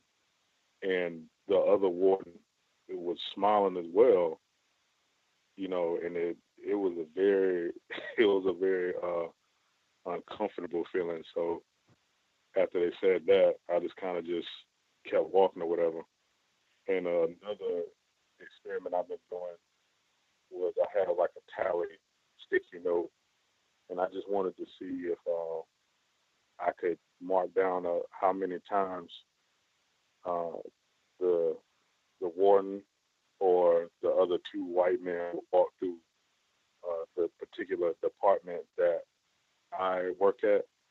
And four days in a row, she hasn't walked through any times. And the other two white men have walked through there four times apiece, one time per day. Uh, and I, I just really wanted to just kind of record that down. I don't know if anybody else has ever done something like this, mark down on a sheet how many, however many times they walked through the door. And I've only seen her only walk through the hallway, but never through the door. Like I can see through the window that she walked by down the hallway, but the other two white men they just walk in for whatever reason they needed to walk in for. So I think that's significant, in my opinion, because it's still showing that it's some kind of avoidance she's trying to engage in, unless she really needs to walk through there, I guess. Um, number three is I had a conversation with a uh, non-white, non-black uh, uh, coworker of mine, and you know I, I know that uh, discussing racism can definitely be very risky, but uh, we've talked about it a, a few times um, uh, upstairs a couple of times, and she informed me that uh, this white supervisor who they failed to get rid of is still there, still becoming more increasingly arrogant uh, in the child support department. Uh, she said the the black male, if I, if any of you remember, got appointed to this uh, civil position, the highest position over in uh, my my building before you get to the white people. He, I guess, has been discussing to her that they've been, or he's been, I guess, talking about the underperformance of black people that are in the civil area.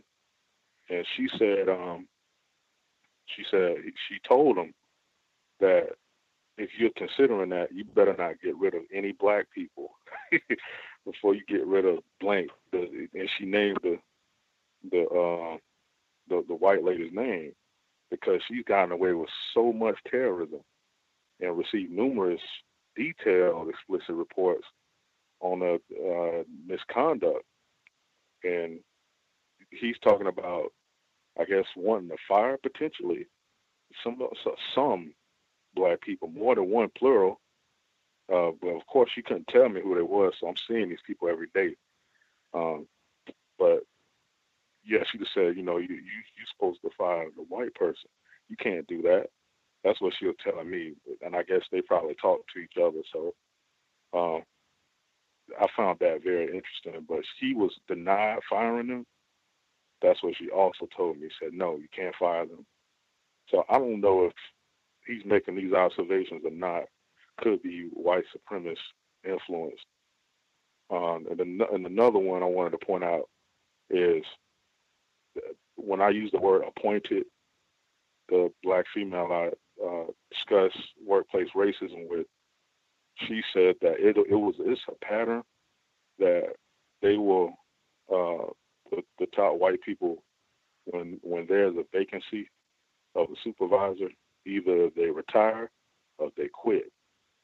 They will assign or appoint whomever they please. I guess it, you know it may be justified. Maybe the uh, lead worker in that department pretty much gets that slot.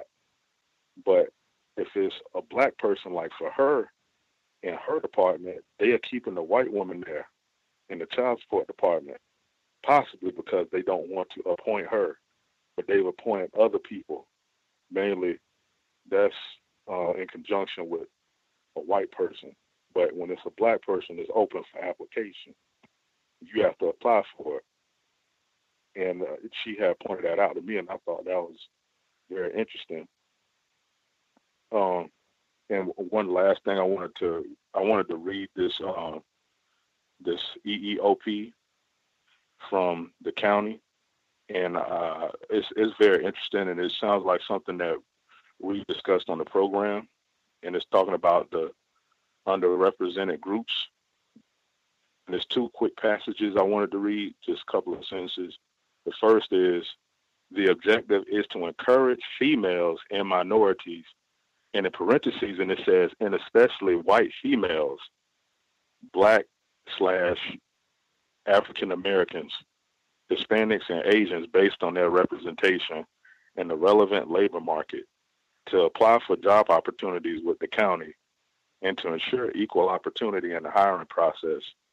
The goal is to increase the diversity of the county's workforce and, the, and reduce the underrepresentation of females and minorities in specific job categories. And it's another part where it says, to that end, the county has significantly increased funding allocated to diversity recruitment efforts and created a new diversity coordinator position in the fire department. All managers, supervisors, and employees are required to attend training on the diversity and inclusion plan. So um, I think it might be a couple of things that they're going to uh, reveal to us, and I look forward to uh, seeing what the information is. And that's all I have right now. And thanks for allowing me to share. Diversity and inclusion. Miss Benson, the black journalist I was talking about at the beginning of the program, KSBH, I think her network that terminated her, they said they too are all about some diversity and inclusion. Hmm. Uh, the observation about the open application process when the lead is black is very important. That's the sort of thing that uh, could be a lawsuit. Now, whether or not it's successful and all, that's another thing. But I mean, wow, if it's that flagrant where black person is lead, open applications, anybody, please, anybody, donut man, McDonald's employee, somebody, please come in and get the job. We cannot let the Negro take this spot. That is flagrant. And I mean, talk about flagrant. When they got on the application, it's supposed to be about quote unquote diversity, inclusion, and we really are about diversity, especially white women. Get on down to the court. Now, I mean, with this one especially, I have got pictures of some of the folks that work at this here courthouse.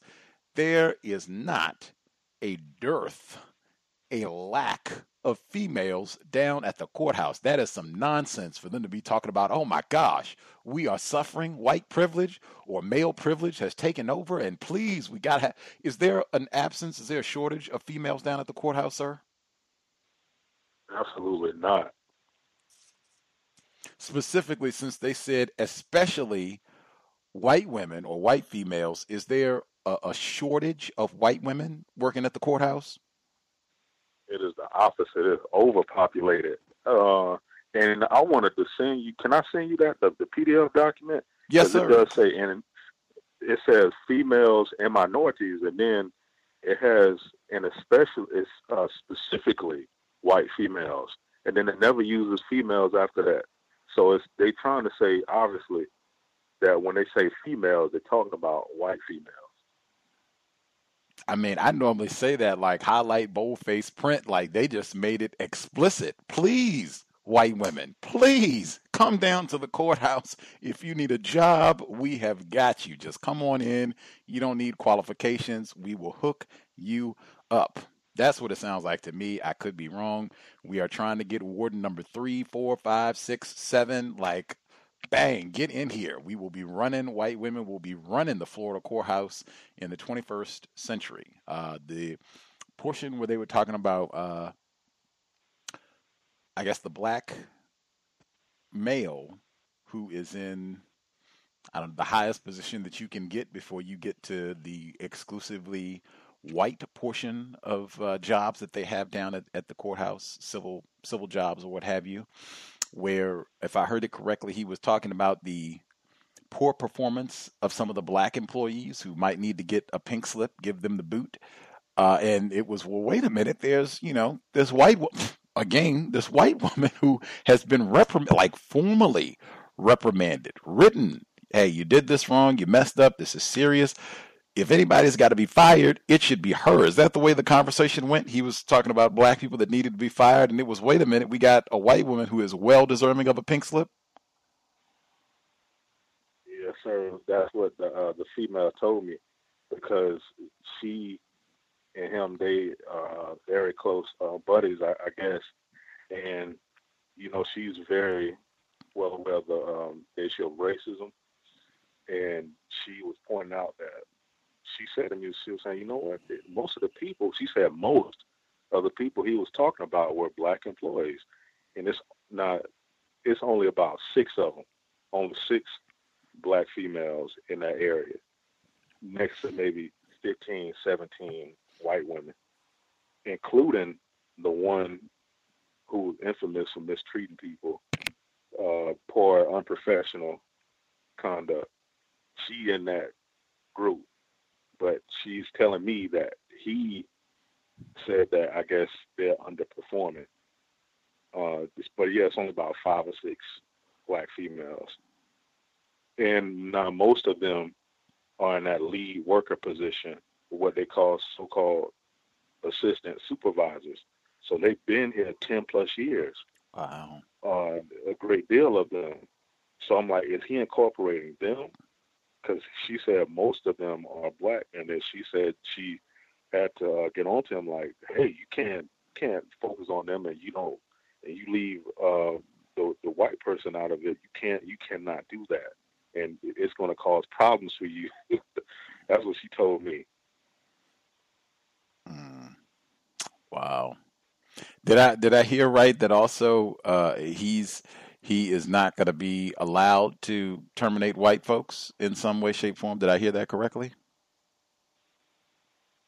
Right. He he was he was denied that because a, a few months ago this year, he also uh, made a report about that the the white woman, the supervisor, and they spent four hundred dollars to send her to four sessions, supervisor seminars or some kind of sessions, and she still failed and still getting into conflicts with people in the office. So this is this is a, a primary example of white power, basically at work. Um, and she told the black female that I guess she wouldn't get fired, but uh, I am not necessarily sure about that. Hmm. Not white privilege, white power. And incidentally, those uh, trainings at a hundred that's not even expensive. Like that's I've seen whites waste you know that type of money at Starbucks or you know on pastries, scones, if you will. Uh, I'm sure Thomas spends that much at the fruit basket uh, in the morning, fussing with the uh, accountants uh, in New York. Anyway, uh, training where this suspected racist can waste uh, this little bit of money on training and she's still not doing her job correctly, where black people don't even get adequate training, the adequate default training that everybody is supposed to get in that uh, position, we don't even get that. And then they'll still come like, oh man, we gave you a chance. We got it. We got to fire you. You're just not up to par, just not getting it right. Uh, that is extremely important, especially when we have those conversations, what he just talked about in terms of where the focus was in terminating. When we talk about being frustrated, I'm sure there's some people that, you know, might hear that and say, oh, he's a coon, he's a sellout, you know, we got to get rid of folks like that. I guess you could, you know, take that position. In my view, knowing the logic, now, even if they didn't, you know, I didn't hear that part of it, that he's not allowed to fire white people. I think it should be understood in terms of the system of white supremacy. If you're a black person in these positions, white, uh, black male, black female, that might be exactly what racists have set you up to do. Uh, you're going to go in there and we're going to have you fire all the black people because I think you said it was the the assistant uh, supervisors, these black females that he was talking about. I think you had already said before, hey, if the supervisor steps down or they get promoted or whatever, generally it's the lead. These are folks who've been there 10 years, they're experienced. These are people who might presumably be in line for a position, a head spot at some point.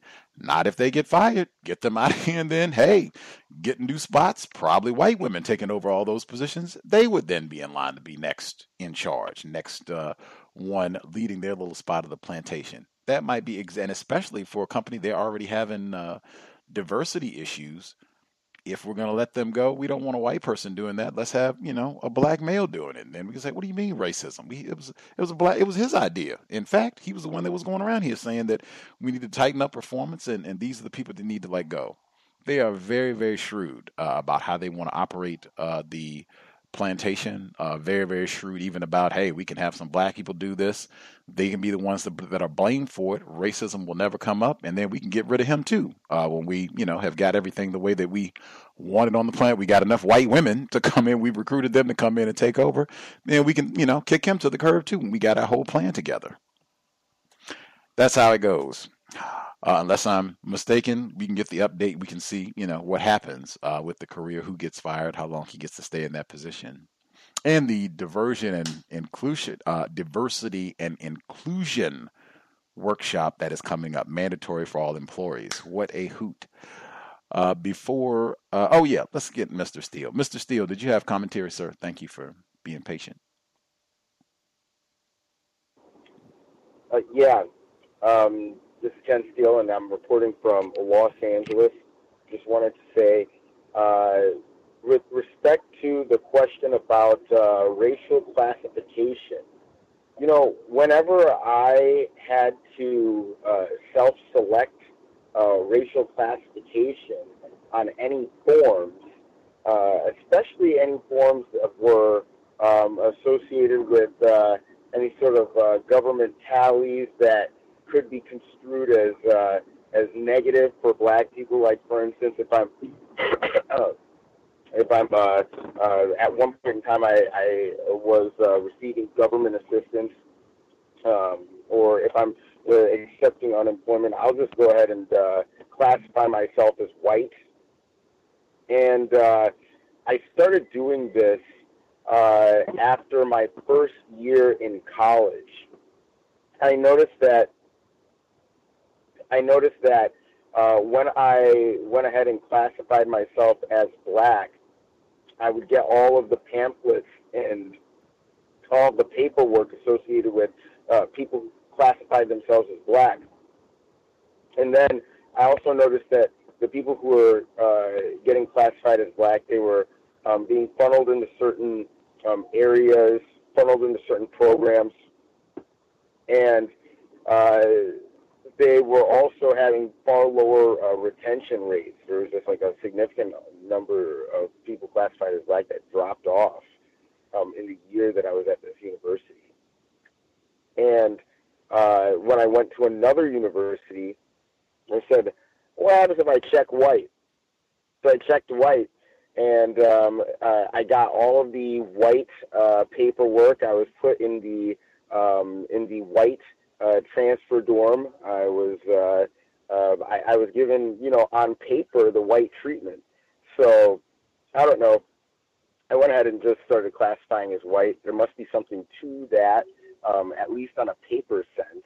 I mean, I still retain you know all physical blackness and everything, but um, you know I I I'm probably getting uh, exposed to you know better pamphlets uh, at the very least. Uh, with respect to um, that situation. And then when it comes to all sorts of tallies and you know government markings and everything like that, again, I I'd just rather um, you know put another unemployment on the on the on the whiteboard, I guess. Um, but yeah, uh, and then with respect to uh, social media presence, um, you know, I I I've heard of people saying that uh, you know you can go ahead and park um, a social media identity for any sort of uh, you know proper names, and uh, I you know I've went ahead and done this, um, but at the same time, uh, you know you have to keep. I would recommend keeping those uh, 100% blank or relatively barren, and I wouldn't recommend uploading your picture on there because they can go ahead and cross-reference your photo on any other profiles that you have on the network and everything. So um, eventually, you'll be able to, you know, people will be able to find you by face. And in fact, um, it, sometimes your friends can go ahead and tag you. Uh, go ahead and tag you um, automatically through Facebook. They just don't even they don't even ask. They'll just say, "Hey, is this you know is this Ken Steele? This looks like Ken Steele." It it, it did that to one of my friends when they uploaded a picture of Rick Ross, and I guess it looked like a picture of me back when I had a beard and uh, sunglasses and everything like that. So they were like, "Hey, is that Ken Steele?" And so Facebook is definitely out here. Um, it'll it'll uh, pretty much snitch on you. Um, well, you kind of snitch on yourself, but uh, it's it's definitely not um, advisable to have any of your coworkers uh, be able to access any of your Facebook. I would go ahead and find any coworkers. This is what I do. I find any coworkers that I have deliberately, and then I block them, especially significant coworkers like managers and supervisors and whatnot, uh, the CEO.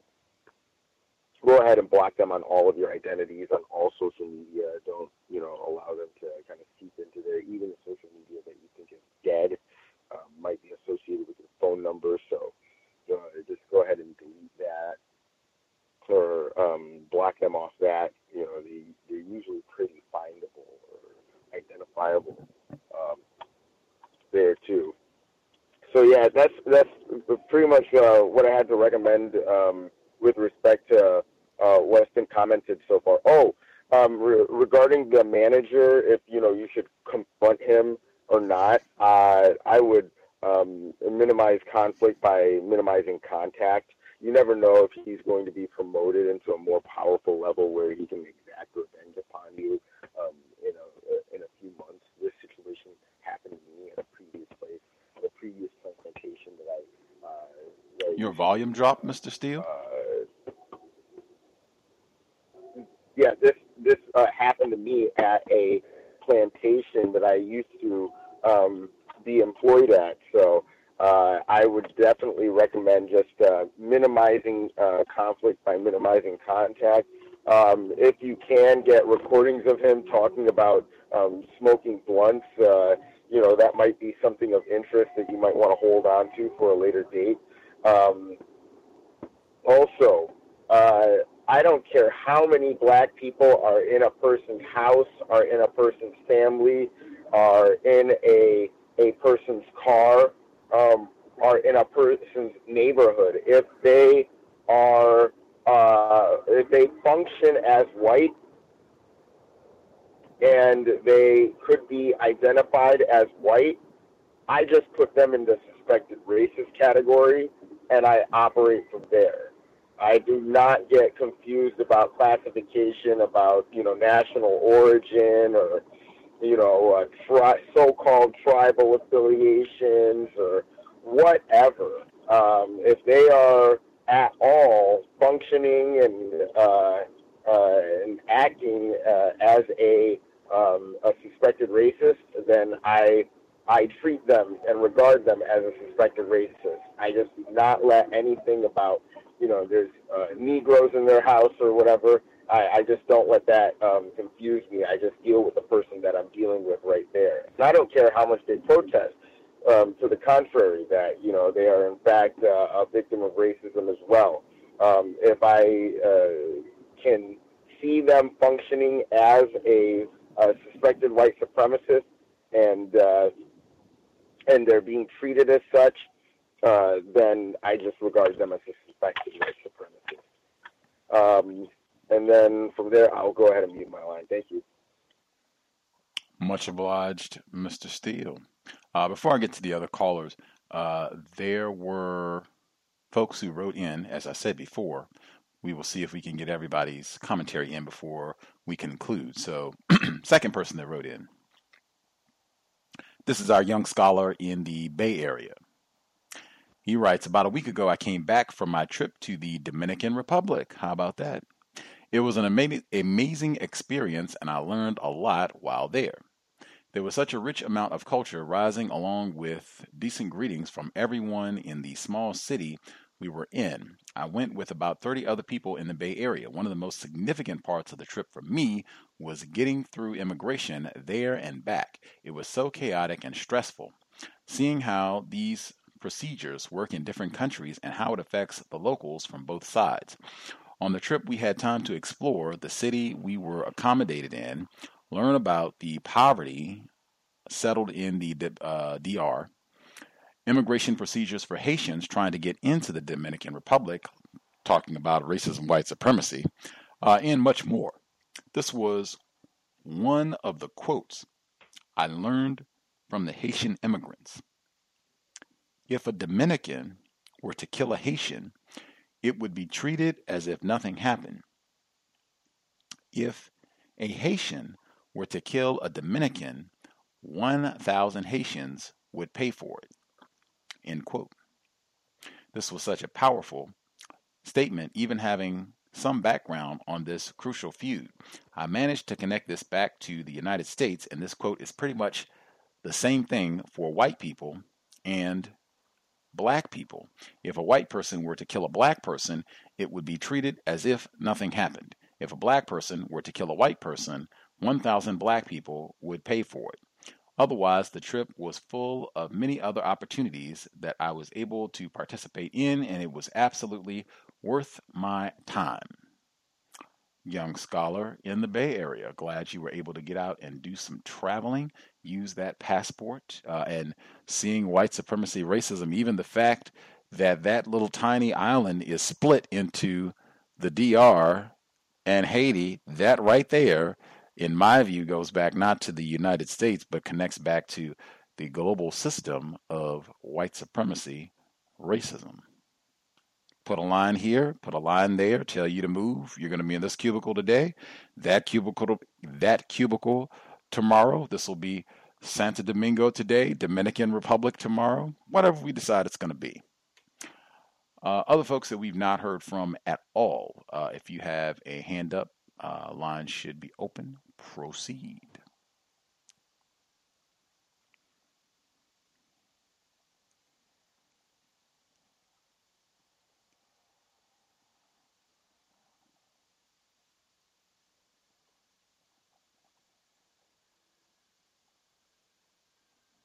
Were we able to nab everybody? Did we get everybody? Anybody with a hand up that we missed?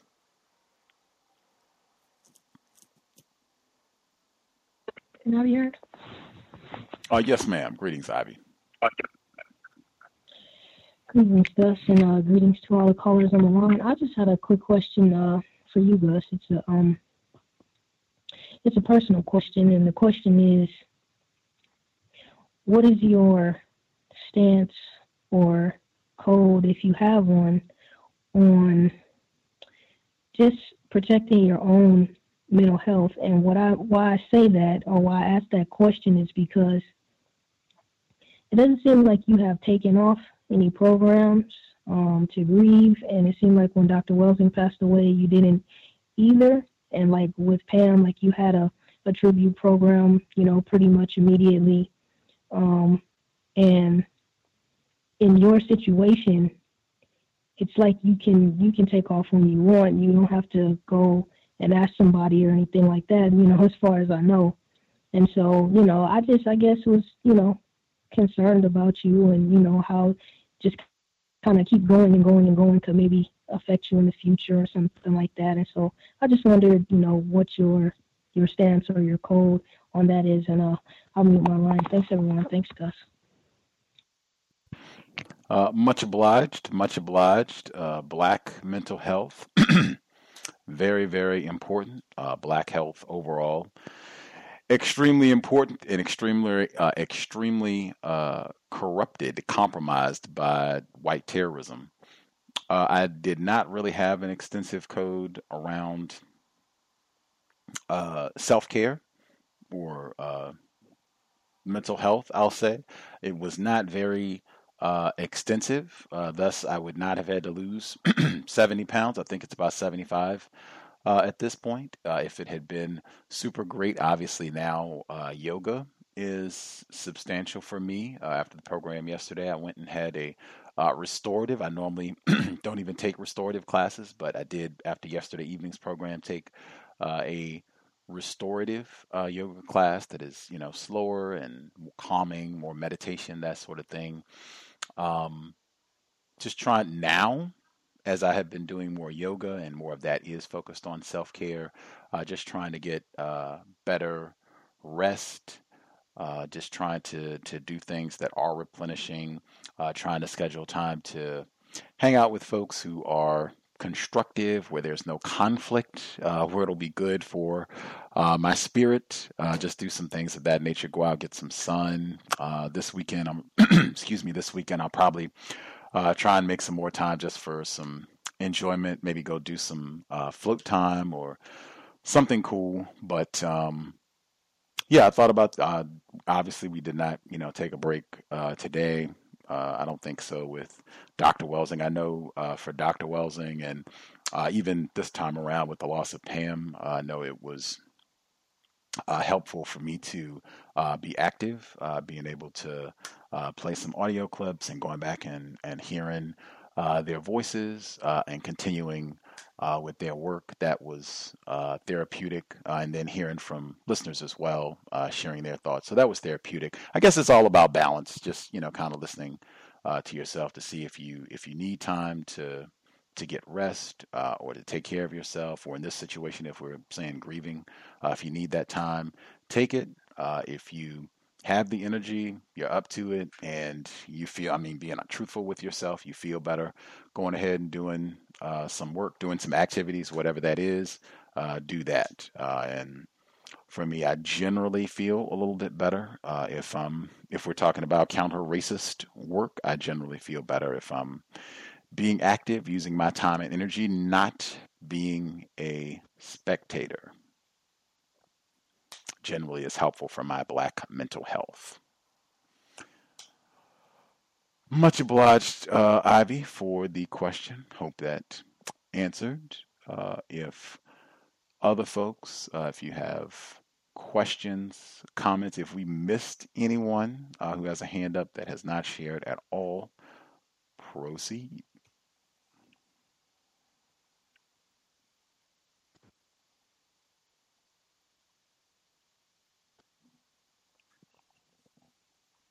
Gus.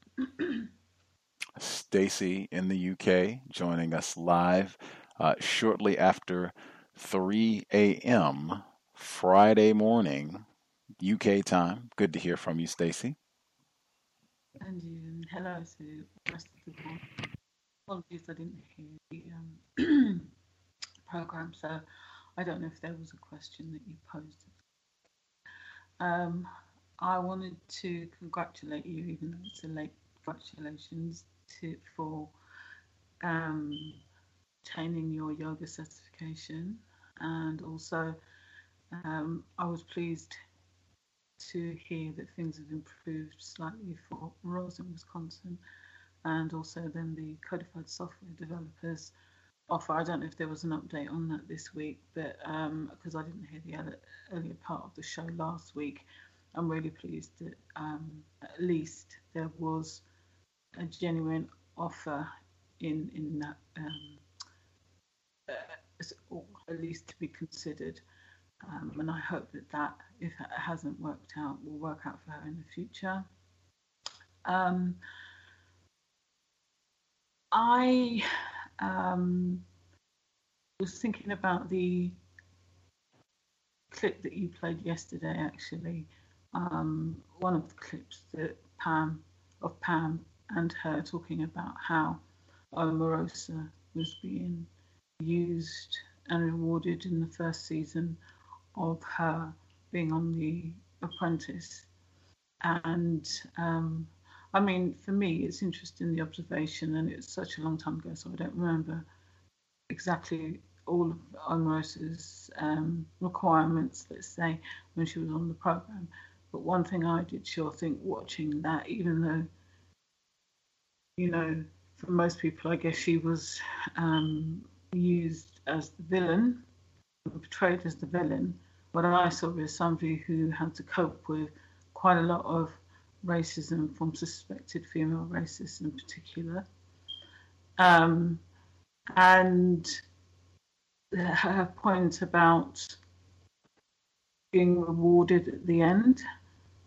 Crime sure does pay, I would say. I think that is a standard um, tool that's used by suspected racists or racists. Um, I did talk about the black female who um, was part of the the issues that I was encountering when the little race soldier in the team that I am accused me of shouting at him and all the things that happened thereafter, and then bringing in his non-white manager. I felt that she was very white identified and had suspected that her um, her fiance that she kept talking about quite a bit was a race soldier, and that was confirmed. She got married last week um, and circulated pictures, and indeed he is. Um, so she is being victimized on many, many levels, and I mean she's she is a nice looking and he looks like I don't know if everybody remembers the cartoon character Shaggy from Scooby Doo. That's exactly what he looks like. It's so peculiar to me. And she was also recently promoted, so uh, crime does pay. Um, the last thing I'll say is uh, how I'm progressing in terms of my code.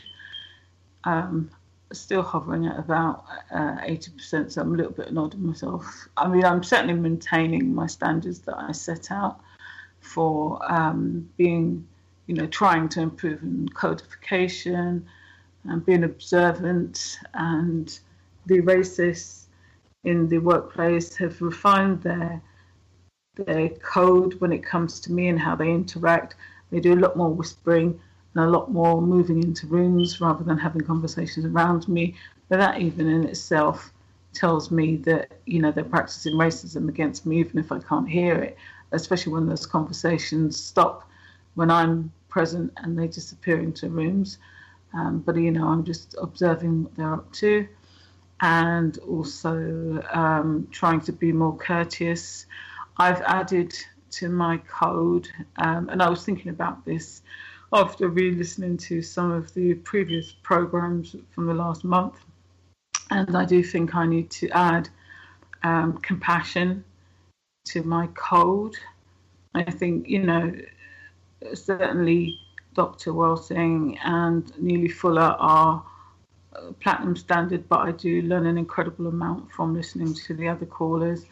And so I've added Ivy as my um, gold standard because I do think she is very compassionate towards um, non-white victims in particular, um, and Pam indeed. And I guess a subset of that, which is just what was just mentioned, is how we are courteous to ourselves or forgiving to ourselves. And I would say that Pam, um, part of Pam's code was to always acknowledge that we need to be kind to ourselves. And um, I would encourage Ivy to be, um, uh, you know, again, I don't know if the reason why she was mentioning um, certainly self care, but I did, I, I, was quite concerned about her after yesterday's cold, but I certainly do appreciate her compassion towards other victims. And I think, um, I guess I'm I'm probably at 70%. I wouldn't say I'm where I need to be on that, but I'm at my line, Gus.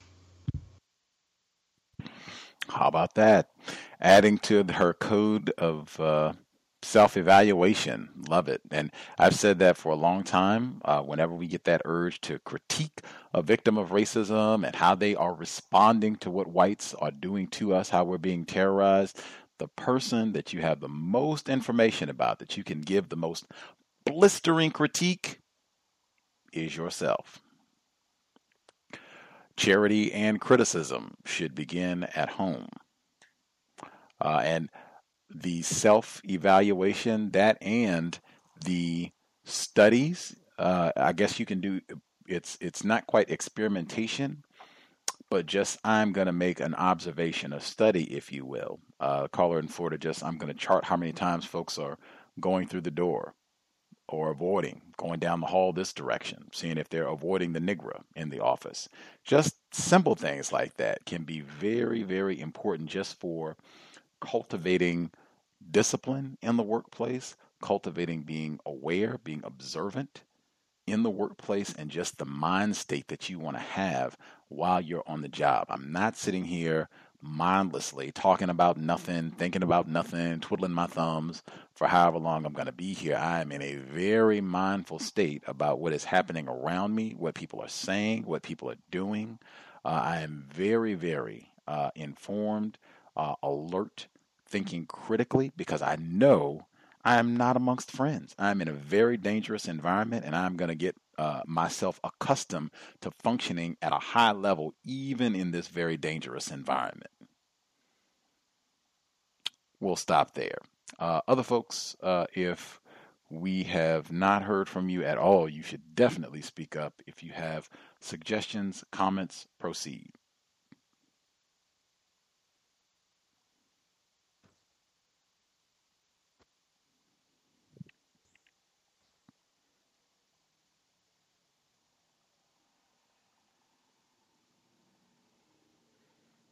See. Other folks who dialed in more recently with a hand up, line should be open.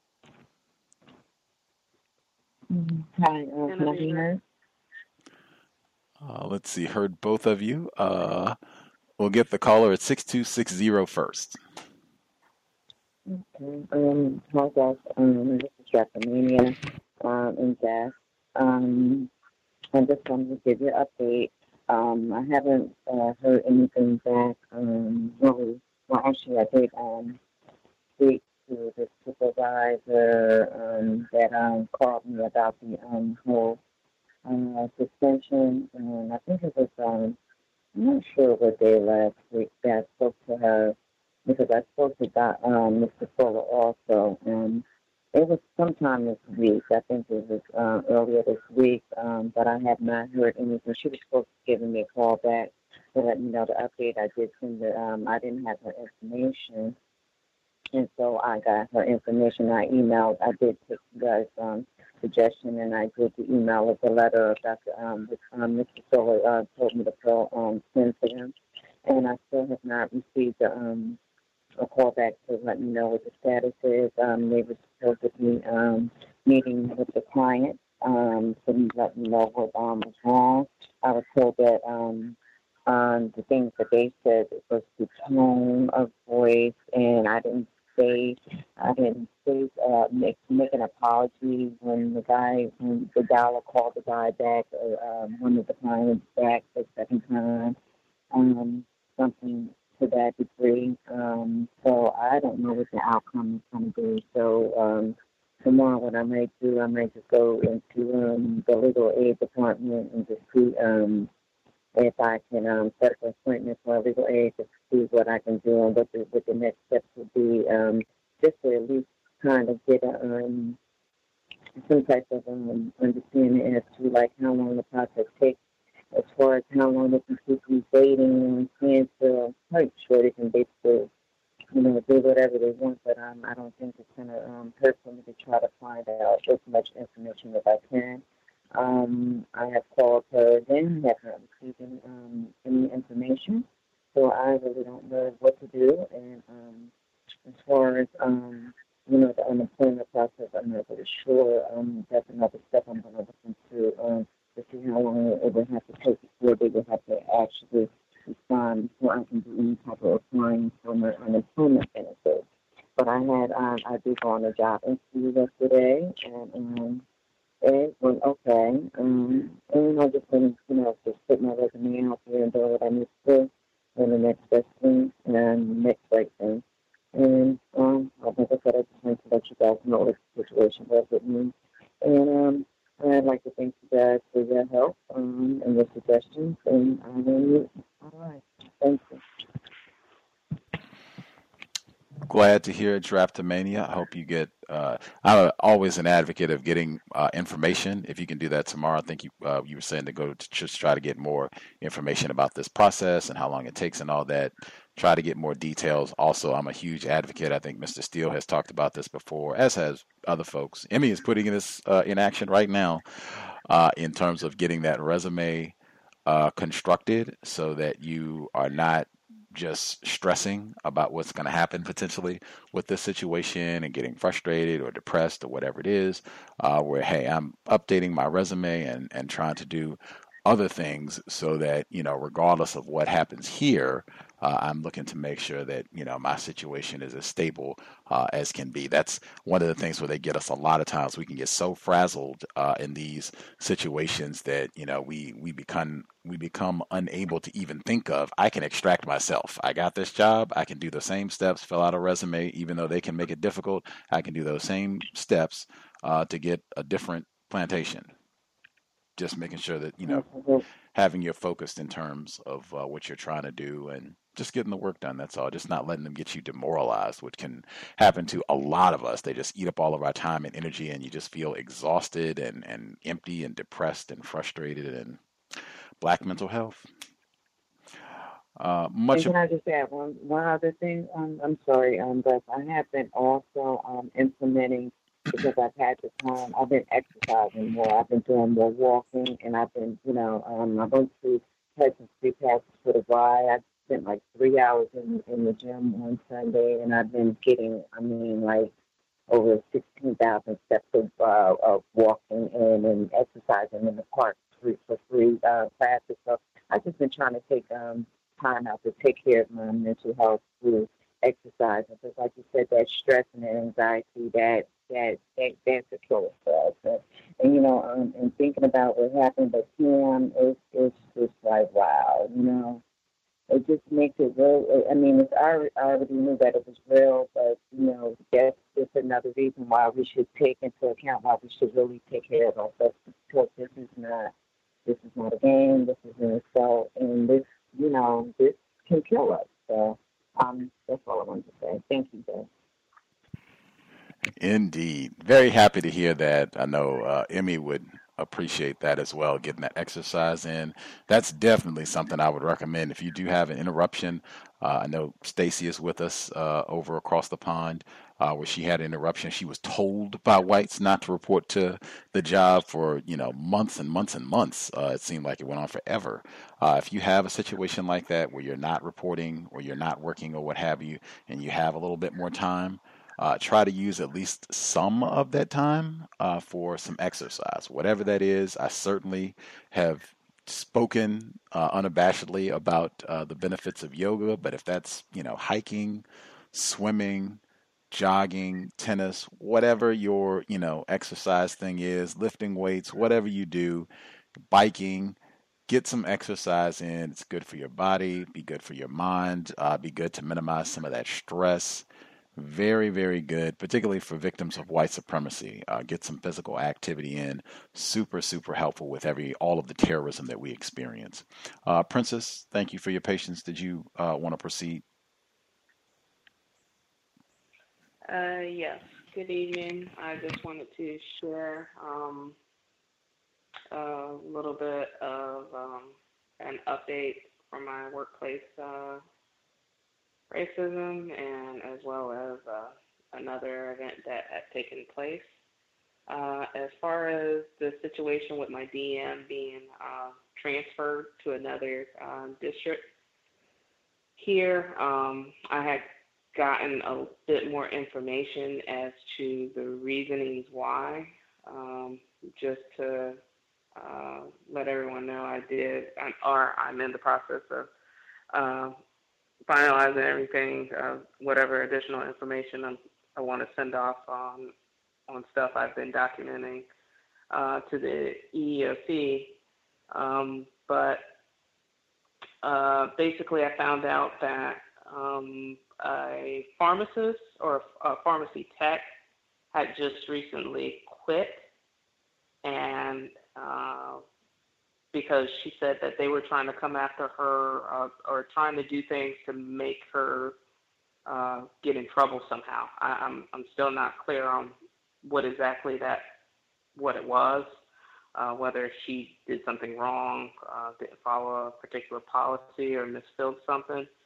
Um, nonetheless, uh, she said that she was being uh, continually harassed uh, by this person, uh, the DM, and um, basically uh, they they were indicating or targeting her, saying that she was responsible for having other uh, technicians call out. Uh, she was with gossiping or what have you. So before they could fire her, she had quit. But when she quit, she had contacted uh, corporate as well as uh, sent them, I guess, some detailed documentation and in writing um, as to the reason why uh, she had quit on them. And like I said, because I had been contacting the EEOC as well as corporate uh, throughout the summer with various things happening, um, I, I, think they're just trying to uh, look uh, out for their overall best interest and try and get him out of the way for the time being. So um, that's that. Um, this past Sunday in our in our pharmacy department, we had an incident where I was called uh, to uh, deal with a um, irate customer. It was a white male. Uh, he refused to move his vehicle in the drive driveway or drive-through, and basically was creating a huge scene, this, that, and the other. And like I said, the last year when I first got to this particular store, we had an incident with another white male, middle middle-aged white male, that threatened the pharmacist while we were in a meeting and uh, had threatened uh, uh, to bring a gun. And so they had came and got us and pretty much was, uh, you know, we had called 911. He said he was coming back with a gun, and by the time he got back, you know, they they had already briefed us on everything, and they pretty much met him in pharmacy. And you know, the then store manager uh, at that time pretty much had you know requested for him to be banned from the store. Um, so when I had this incident happen, I immediately go back there, talking to the guy. He's not listening to anything, so I didn't even spend 10 seconds after he was just blah, blah. I was like, you know what? Not today. Let me get um, the police over here. So when I called, now the police station is uh, several yards away from us. I mean, literally, it's a stone's throw away um, to the store. Uh, but by the time they got there, because the guy said he would he was going to wait for the police, and I said, "Oh, okay, I'll just pull around though." But he refused. So by the time he saw me leave, and I came back to pharmacy to check on everything, he had came into the store. And he's just sitting there comfortably. So I go and speak to the pharmacist, and they're telling me what's going on. It's something dealing with insurance. Uh, so, you know, basically, it, it took about 45 minutes for the police to get there. By then, I'm, you know, I'm just constantly checking back from time to time, just watching this guy, and he's just sitting there, literally twiddling, twiddling his thumbs, just all cool about it. So by the time the police get there, they the pharmacist never called uh, me, so that way I could speak to the police. I went out there earlier and took pictures of his uh, license plate with my phone. So by the time one of the technicians that came and talked to me, she said, "Yeah, the police finally came, and you know they had a talk with him and this, that, and the other." And I was just like, okay, why didn't anybody uh, give me a call and let me know? Because I pretty much was gonna let them know I don't want this guy uh, coming back here again. Um, so they was like, yeah, um, apparently he's a, a federal marshal and this, that, and other. And I'm like, what? And I guess he was uh, he was in town visiting from Virginia. And I was like, uh, you know, I, I'm I'm not shocked or surprised, but it's just like if I couldn't imagine if if this was a black person acting uh, the way he was and being nasty and all, you know, holding up our line and all this stuff, creating a scene uh, for you know disrupting business. I, I just couldn't imagine that it would take the police 45 minutes to get there, and when they get there, they have a quick little quick little chit chat, and everything's smooth over, and there's no repercussions in regards to his job. I, I just thought that that was kind of, you know, white people uh, looking out for themselves and each other uh, because they're all in the same business, same profession and and just seeing how they're they're just able to just finesse the system, whereas we, I mean, we're we're held. Uh, I won't use the word accountable, but they have no problem going after us for things. So, um, uh, other than that, that that was pretty much the main thing I wanted to share. Um, I'll, I'll wait until later because I, I had some other stuff that took place at work with my assistant store manager. Uh, him and I have gotten into it several times this week. But um, other than that, just the day to day struggle of just going to work and having to work in a hostile working environment is pretty stressful. And I'll mute my line stressful enough that it kills a lot of black people every day. Context of white supremacy. Uh, that, uh, I guess, the second anecdote about the uh, terrorist white man coming into the store, and it turns out that he's a federal uh, marshal or uh, enforcement official of some sort. That is uh, a great reminder uh, there are so many incidents, and probably uh, more to come, of whites, a white man or white woman, just happen to be a white man in this instance, where there's some sort of disagreement, verbal disagreement in public, and so they might be, you know, curse you out. The white person might curse you out or be rude or whatever it is. And let's say it escalates, and people say, "Oh yeah, you know, I want to do this and I want to do that." The situation that happened down in Florida with whites you never know uh, if the person is armed. This person said they were going to go back and get their gun. They might have just been going to the car. This might not even be a situation of, you know, I got to go home or wherever. This might be a situation of I just got to bend over, you know, go in my boot here, dig around in my jacket pocket, go out to the vehicle and, you know, whatever.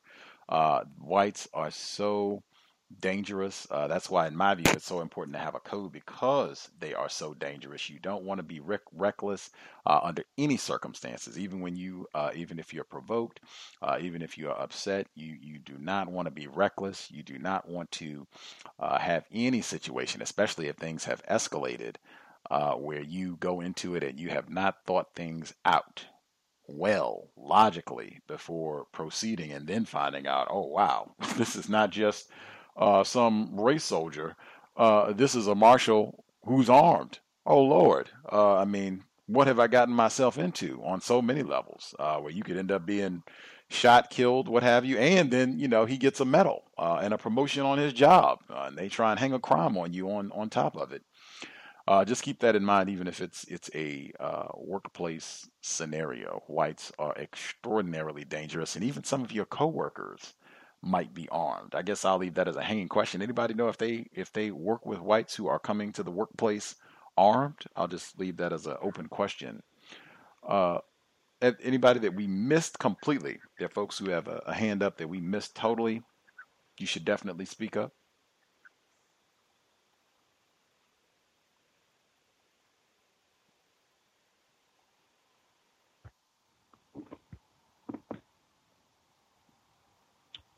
Assume we might have nabbed uh, everyone.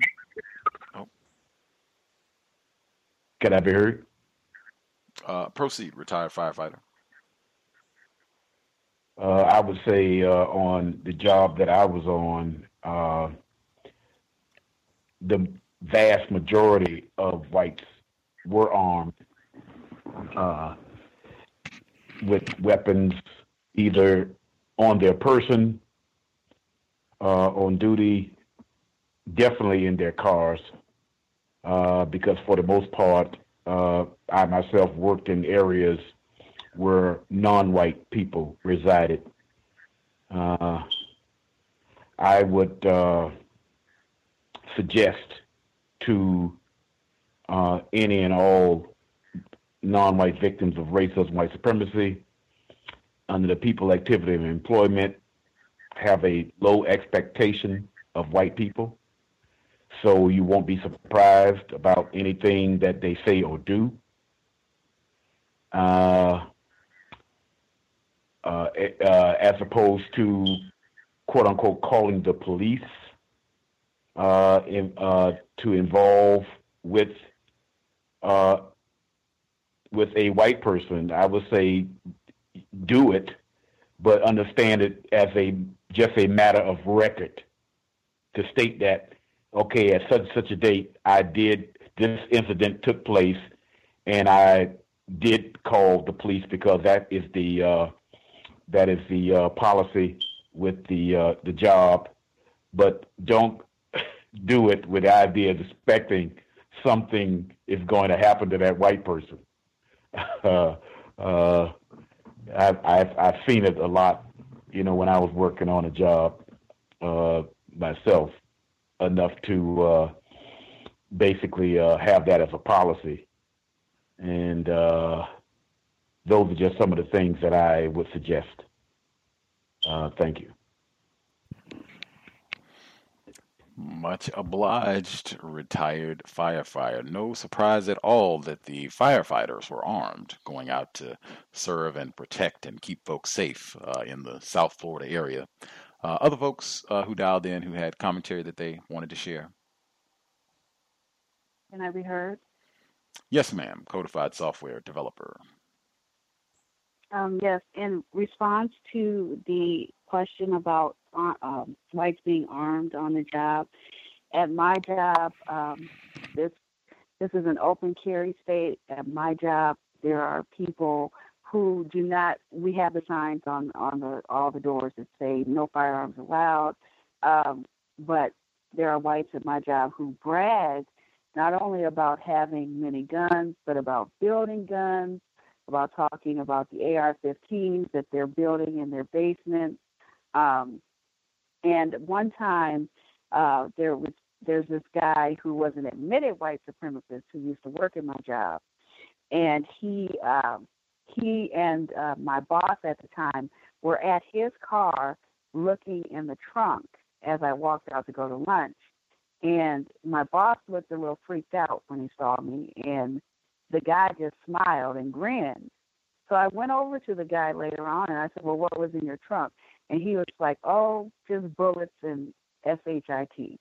And I was like, Oh, okay. So, I mean, you never know, right? You never know who's going to come in there and what they're going to have and what you need to be prepared for. But that'll meet my line.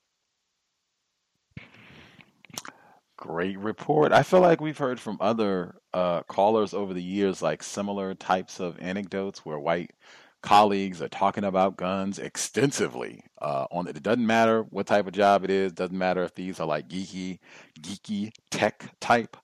Uh, whites, it has not mattered at all. We've had quite a few whites who've talked about this, bringing um, like literature, firearm literature, and such uh, to the jobs and that sort of thing and, and going back and forth. But I feel like we've heard that from a number uh, of, you know, coworkers, uh, excuse me, uh, callers uh, over the years about their white uh, coworkers. Just something to keep in mind as well uh, as we, you know, are going to the job and what have you. The real Omar Thornton is not the threat. Racist man, racist woman, racist child. That is the threat. I, we had another person who wrote in, make sure that I, I do not slack in my reading here. Uh, so caller wrote in. Uh, I have to say, I love learning. I have to say, I love learning and becoming less confused, although the manner to which I'm learning outside of the program is not ideal. I'm still glad that I'm becoming less confused uh, from my terrible interactions with my coworkers. As as one out of the two black people left in the company, the racism could not be more blatant. All my white and non black coworkers 100% undermine me and my work.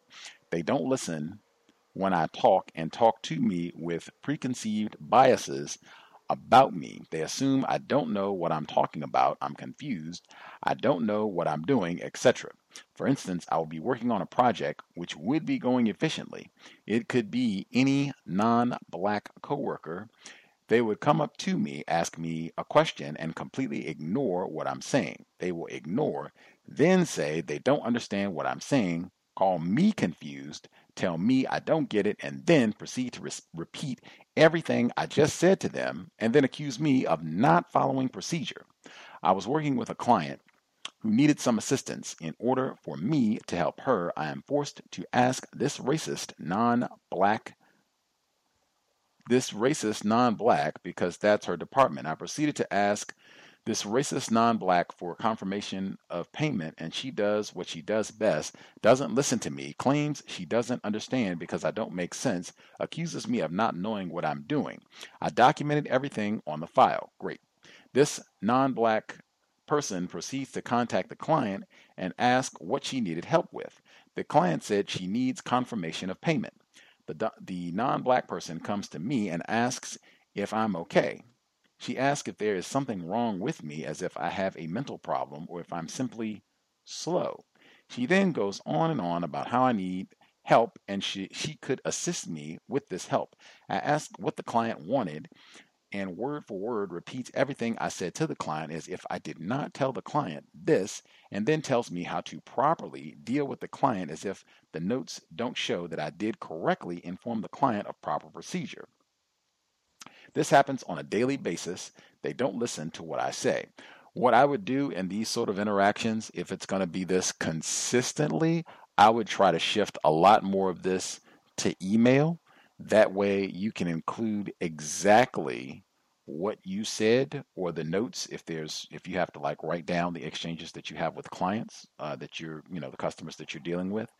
Uh, if you have the notes from that or whatever you need to say i would try and direct more of these to electronic exchanges. So that way you don't have to keep going through these verbal exchanges. And i think also that would probably compromise their strategy of just ignoring you and you you know talk and explain or say whatever you say and it doesn't matter anyway because they just don't listen uh, i would write uh, try to have as many of these changes written email that way you can document this is exactly what was did exactly you know what was said or what have you problem or no and just proceed that way as opposed to having these exchanges where they're ignoring you. Um, let's see.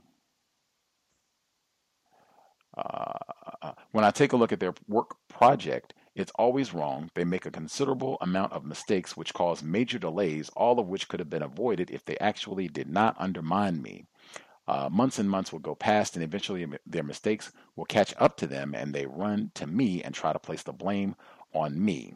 Uh, again, documentation, documentation, documentation. Uh, that is huge. Uh, the listener said that they were already doing that in this case. Again, once I've said, when you find yourself in a work environment where you're consistently, even once, take any accusation seriously, are being accused of something, and I mean, this is one where you know, like, wow, they're just totally, it's just blame a nigga for anything. Like, I had nothing to do with this, or I did exactly verbatim down to the apostrophe what I was told to do. And now they're coming and saying that there's a problem and insubordination or I, you know, didn't do this correctly. Document and again, electronic documentation as well, where if it has to be an exchange where you ask this person or you're being accused, try to get uh, some of those communiques uh, via email I think that will be much more efficient, much more effective for you. Will def I think it can help a lot in cutting down people ignoring, not answering a question or pretending that you did not respond to something. Uh, if we had any other uh, folks with their own individual situation, or if you have comments, suggestions on anything that uh, has been shared thus far, line should be open. Proceed. Hi, guys.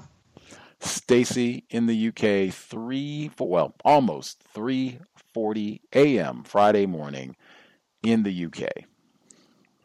Uh, yeah, a couple of things that I didn't comment on, but before I do so, just in terms of the last report that you just read, um, I would agree with everything that you said, and unfortunately, these really are standard operating tactics. So um, I've been on the receiving end of that, and I'm sure that kind of mistreatment, and I'm sure other people on the line have, and listening to the program. Um, the only thing I would add, a couple of things I would add to what you have advised, is to really step back. And I know that sometimes when we're in these situations and we're being mistreated, we understandably get on the defensive and we feel we need to respond to everything because we need to prove ourselves and we're almost defending ourselves. And sometimes we don't need to, or it's about acting or um, responding in a very strategic manner. So, like you said, documenting by sending things by email, and that's to the customer if possible, but also to um, the person who is, or the people who are trying to undermine you. Um, and we don't always have to um, prove ourselves to these suspected racists who already know that you're competent in your job. So sometimes I've realised that the, the, what they're doing is trying to learn from you. Only we think we end up thinking, "Oh no, it's because they don't believe that we're competent." Uh, yes, they do. They know exactly how competent you are. They're just undermining you. So we don't always have to prove ourselves, but we need to document to demonstrate that we're doing things correctly. And when people are speaking to you in inappropriate ways, that that is where I would respond. Uh, I would just document the conversation that took place, um, but also ask um, that you know perhaps next time we can have a conversation about the way the person actually spoke to i.e., I think calling her stupid or asking her if she's mentally competent or whatever, that's just inappropriate. Um, and so I wouldn't write it in necessarily a defensive way, but I would say, you know, it, it seems that you have an issue. Um, I don't think the, the language used was appropriate and document in that email exactly what was said. Um, and you want to have a good working relationship going forward. So perhaps um, to ensure that we're working better together going forward, we need to just have a conversation about why you felt it was appropriate to use that kind of language towards me. So I'd put it all the way back on that person. Don't put it as a complaint or anything. Just talk about, you know, appropriate working relationships in the workplace, and then hopefully that will neutralize it. But you know, just overall, we, we don't always need to get to a place where we think we need to defend ourselves. And that is really not a criticism. It's just that, as has been said, sometimes, you know, these things impact how we feel about ourselves and our self confidence. And so we build up our anxiety and we feel we need to respond. And we don't always, or we need to respond in a more strategic way. Um, a couple of other things that I didn't get to mention. Um, again, Gus, you mentioned it um, about how you know sometimes and I think it was following on from Drapetomania's um, update, which I didn't hear all of it because it was quite muffled, but I picked up that you know she's trying to apply for other roles, things like that. Um, again, I would encourage people to really think about what the situations are that we're dealing with and whether or not it is really worthwhile staying. And I say that to myself as well because you know it went on for way too long and it does impact on your health. And I found out this week from another black female working in the organisation where I work that she also has been going through a situation and it's been going on for a couple of years as well. She was successful because she had a number of witnesses when she did formalise um, and go through the organisation's grievance process. However, that doesn't mean they don't try and victimise, so they again, standard operating tactics of pretty much um, removed her responsibilities, put somebody in who is pretty much doing the job that she was doing above her for four grades higher pay. Um, and this person is not competent, and so that's affecting a number of the other people in the team that she's in because they're not getting the support that they need from him. Only she's making a point of not, you know, picking up the slack for him because if the organisation put him in and he's getting paid more than her, considerably more, then she decided she won't be the person picking up that slack, which is causing tensions with the rest of her colleagues. But you know, she's handling that by explaining to them the situation. Um, she did find out that um, uh, some of the people in the team who's well, I mean, what they've done is a number of the witnesses that she had, they have given them pay rises and they're rising up the scale to be either um, at her grade or higher, or certainly they're being promoted. And that's not because they're supporting them, because obviously they were they supported her case, but what they're doing is trying to ostracize her and undermine her and cause tensions with her colleagues. And again, she's handled that by telling them she's not unhappy with the fact that they're progressing. It's just that she is being victimized. Um, but again, you know, this is the shrewd way in which racists work. Um, and she found out this week that, um, or over the over the period, that two of the people who were in the team were actually related to managers in her unit. Only they covered it up by one of them using his, I think his mother's maiden name as opposed to the name on his birth certificate to cover up that they're related and some other little tactic that um, for another person. And some of these people, and this is why we need to be cautious about who we confide in in the workplace. Some of these people were people that she was actually going to, talking to them about the situations that she is dealing with, um, not knowing that they're related to managers in the unit. So we really do need to tread carefully. Now, these are um, suspected racists, um, so I think there's a need to be cautious anyway. But yeah, um, just knowing that you know often people are related, and this is why these um, people come in. They seem to be quite junior, and in less than a year, they're more senior than you are and getting paid considerably more. But she also had um, told me, and I was quite stunned that you know all of this is having a really detrimental impact on her health. She has put on weight, as we all have. Sometimes, well, you you know, is is a symptom of mistreatment, and um, had heart operation um, and all kinds of things. You know, she she had told me as well that she had take had job offers, but she didn't take them because the working hours and having children means that this role is more convenient for her. Um, but you know, sometimes I didn't say this to her, but I think it's a lesson for all of us, myself included, that we really need to think about the, as as Mr. Steele had mentioned, the opportunity cost, um, because I don't know. I think there is an element of fear in there. Um, well, a lot of fear because you, you you don't want to go to a worse situation, but actually not having your life and being there for your children, able to be there for your children, is a lot worse than um, maybe having to work out different work arrangements. Um, but you know, that's not criticism of her, it's just the fear that we live under.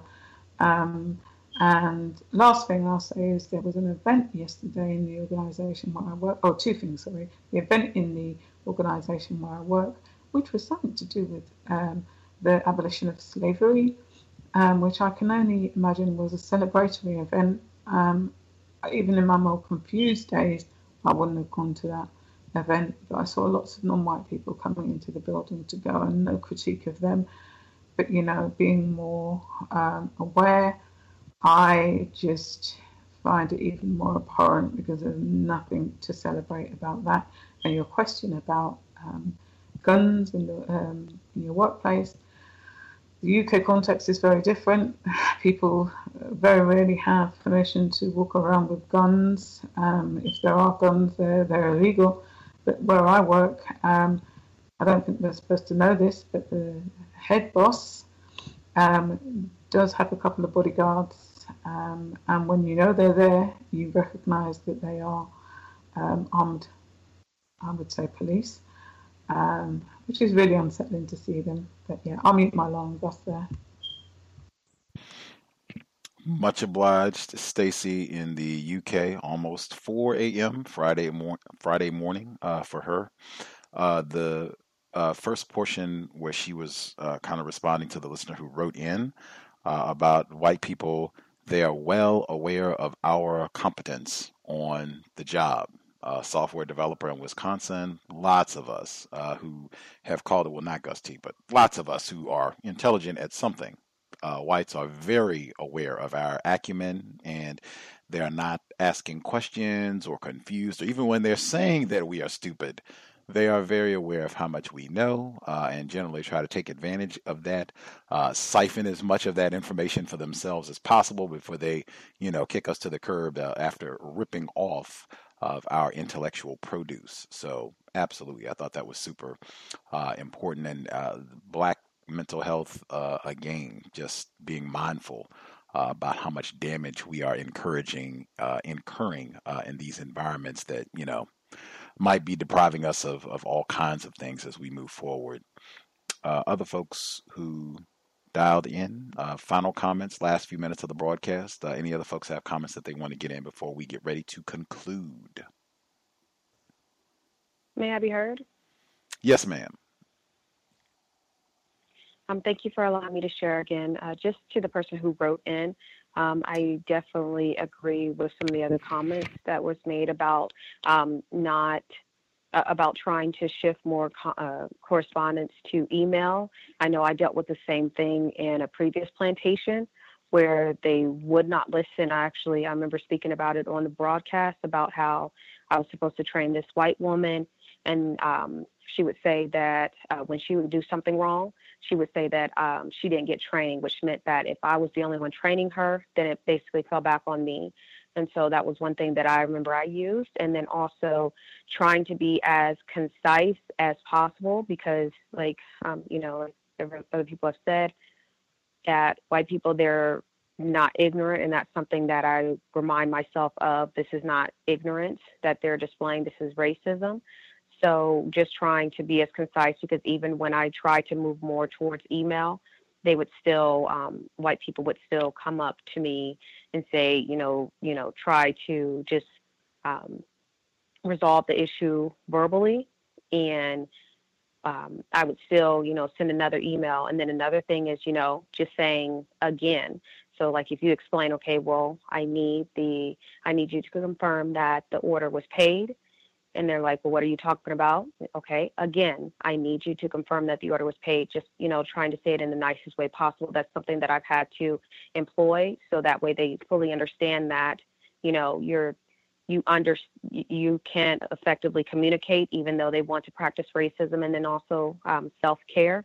Uh, just definitely making sure that I, they are doing this on purpose and if you're if this person is basically one of the very few or two um, non-white or black people in the company, they are likely doing that to get you out to move in another white person, maybe even another white woman. Uh, so I'll, I'll leave it there and thank you for allowing me to share.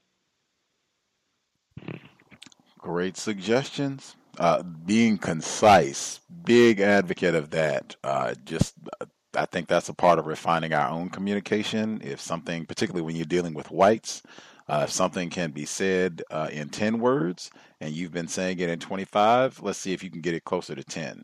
Concise, direct, especially if you're talking to someone where it seems like there's a problem with communication, they can't hear you, they can't understand, ignoring, concise, right to the point. If it can be said in 10 words, let's see if we can cut it to nine. Any folks have any other comments they want to get in before we conclude?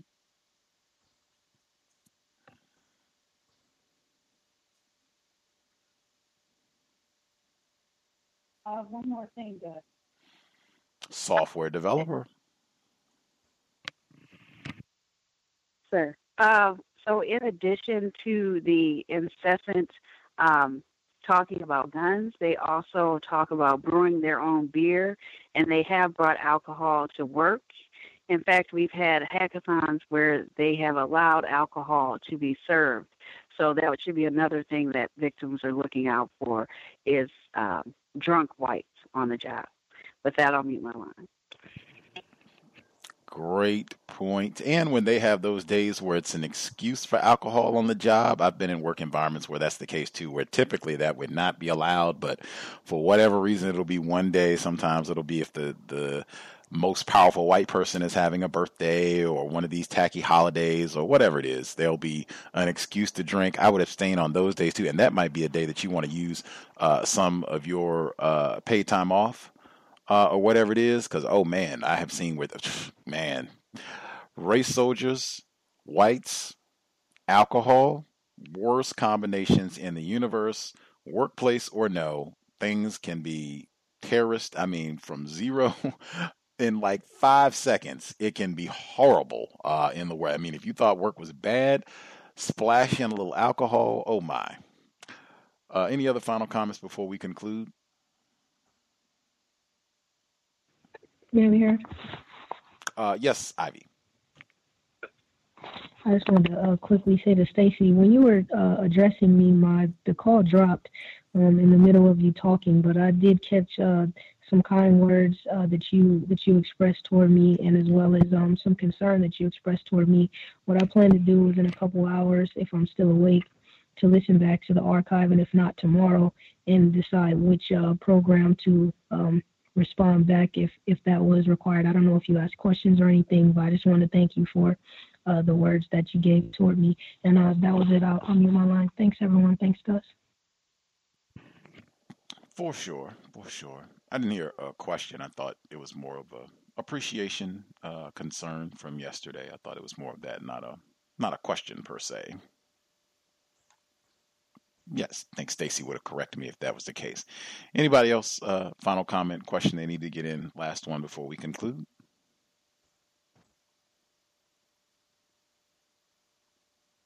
Grand. Can I say? Oh, there it is. Stacy in the UK. Yes, ma'am. Yeah. So yeah, no, uh, there wasn't a question for Ivy, but what I want, I, I would like to say finally, um, is I think it was a codified software developer a couple of weeks ago who talked about I think it's uh, just doing enough in the jobs, and I guess this goes to self care, particularly if you realise that the organisation is not going to promote you or anything, and it's just a way of managing how we spend our energy in the workplace. I really have been practicing doing just enough, not going all out, certainly not taking work home or anything like that. And it really does help towards just maintaining that work life balance and uh, maintaining your health physically and mentally. Um, and, you know, I, I, would just encourage people to really think about that. Um, you know, people have, over the last couple of weeks, tried to palm off work to me. As we know, that is um, one of the other standard operating tactics. So, in order to to ensure that that doesn't happen, I just slow down. That way, I don't have to take on anybody else's work if they're not doing.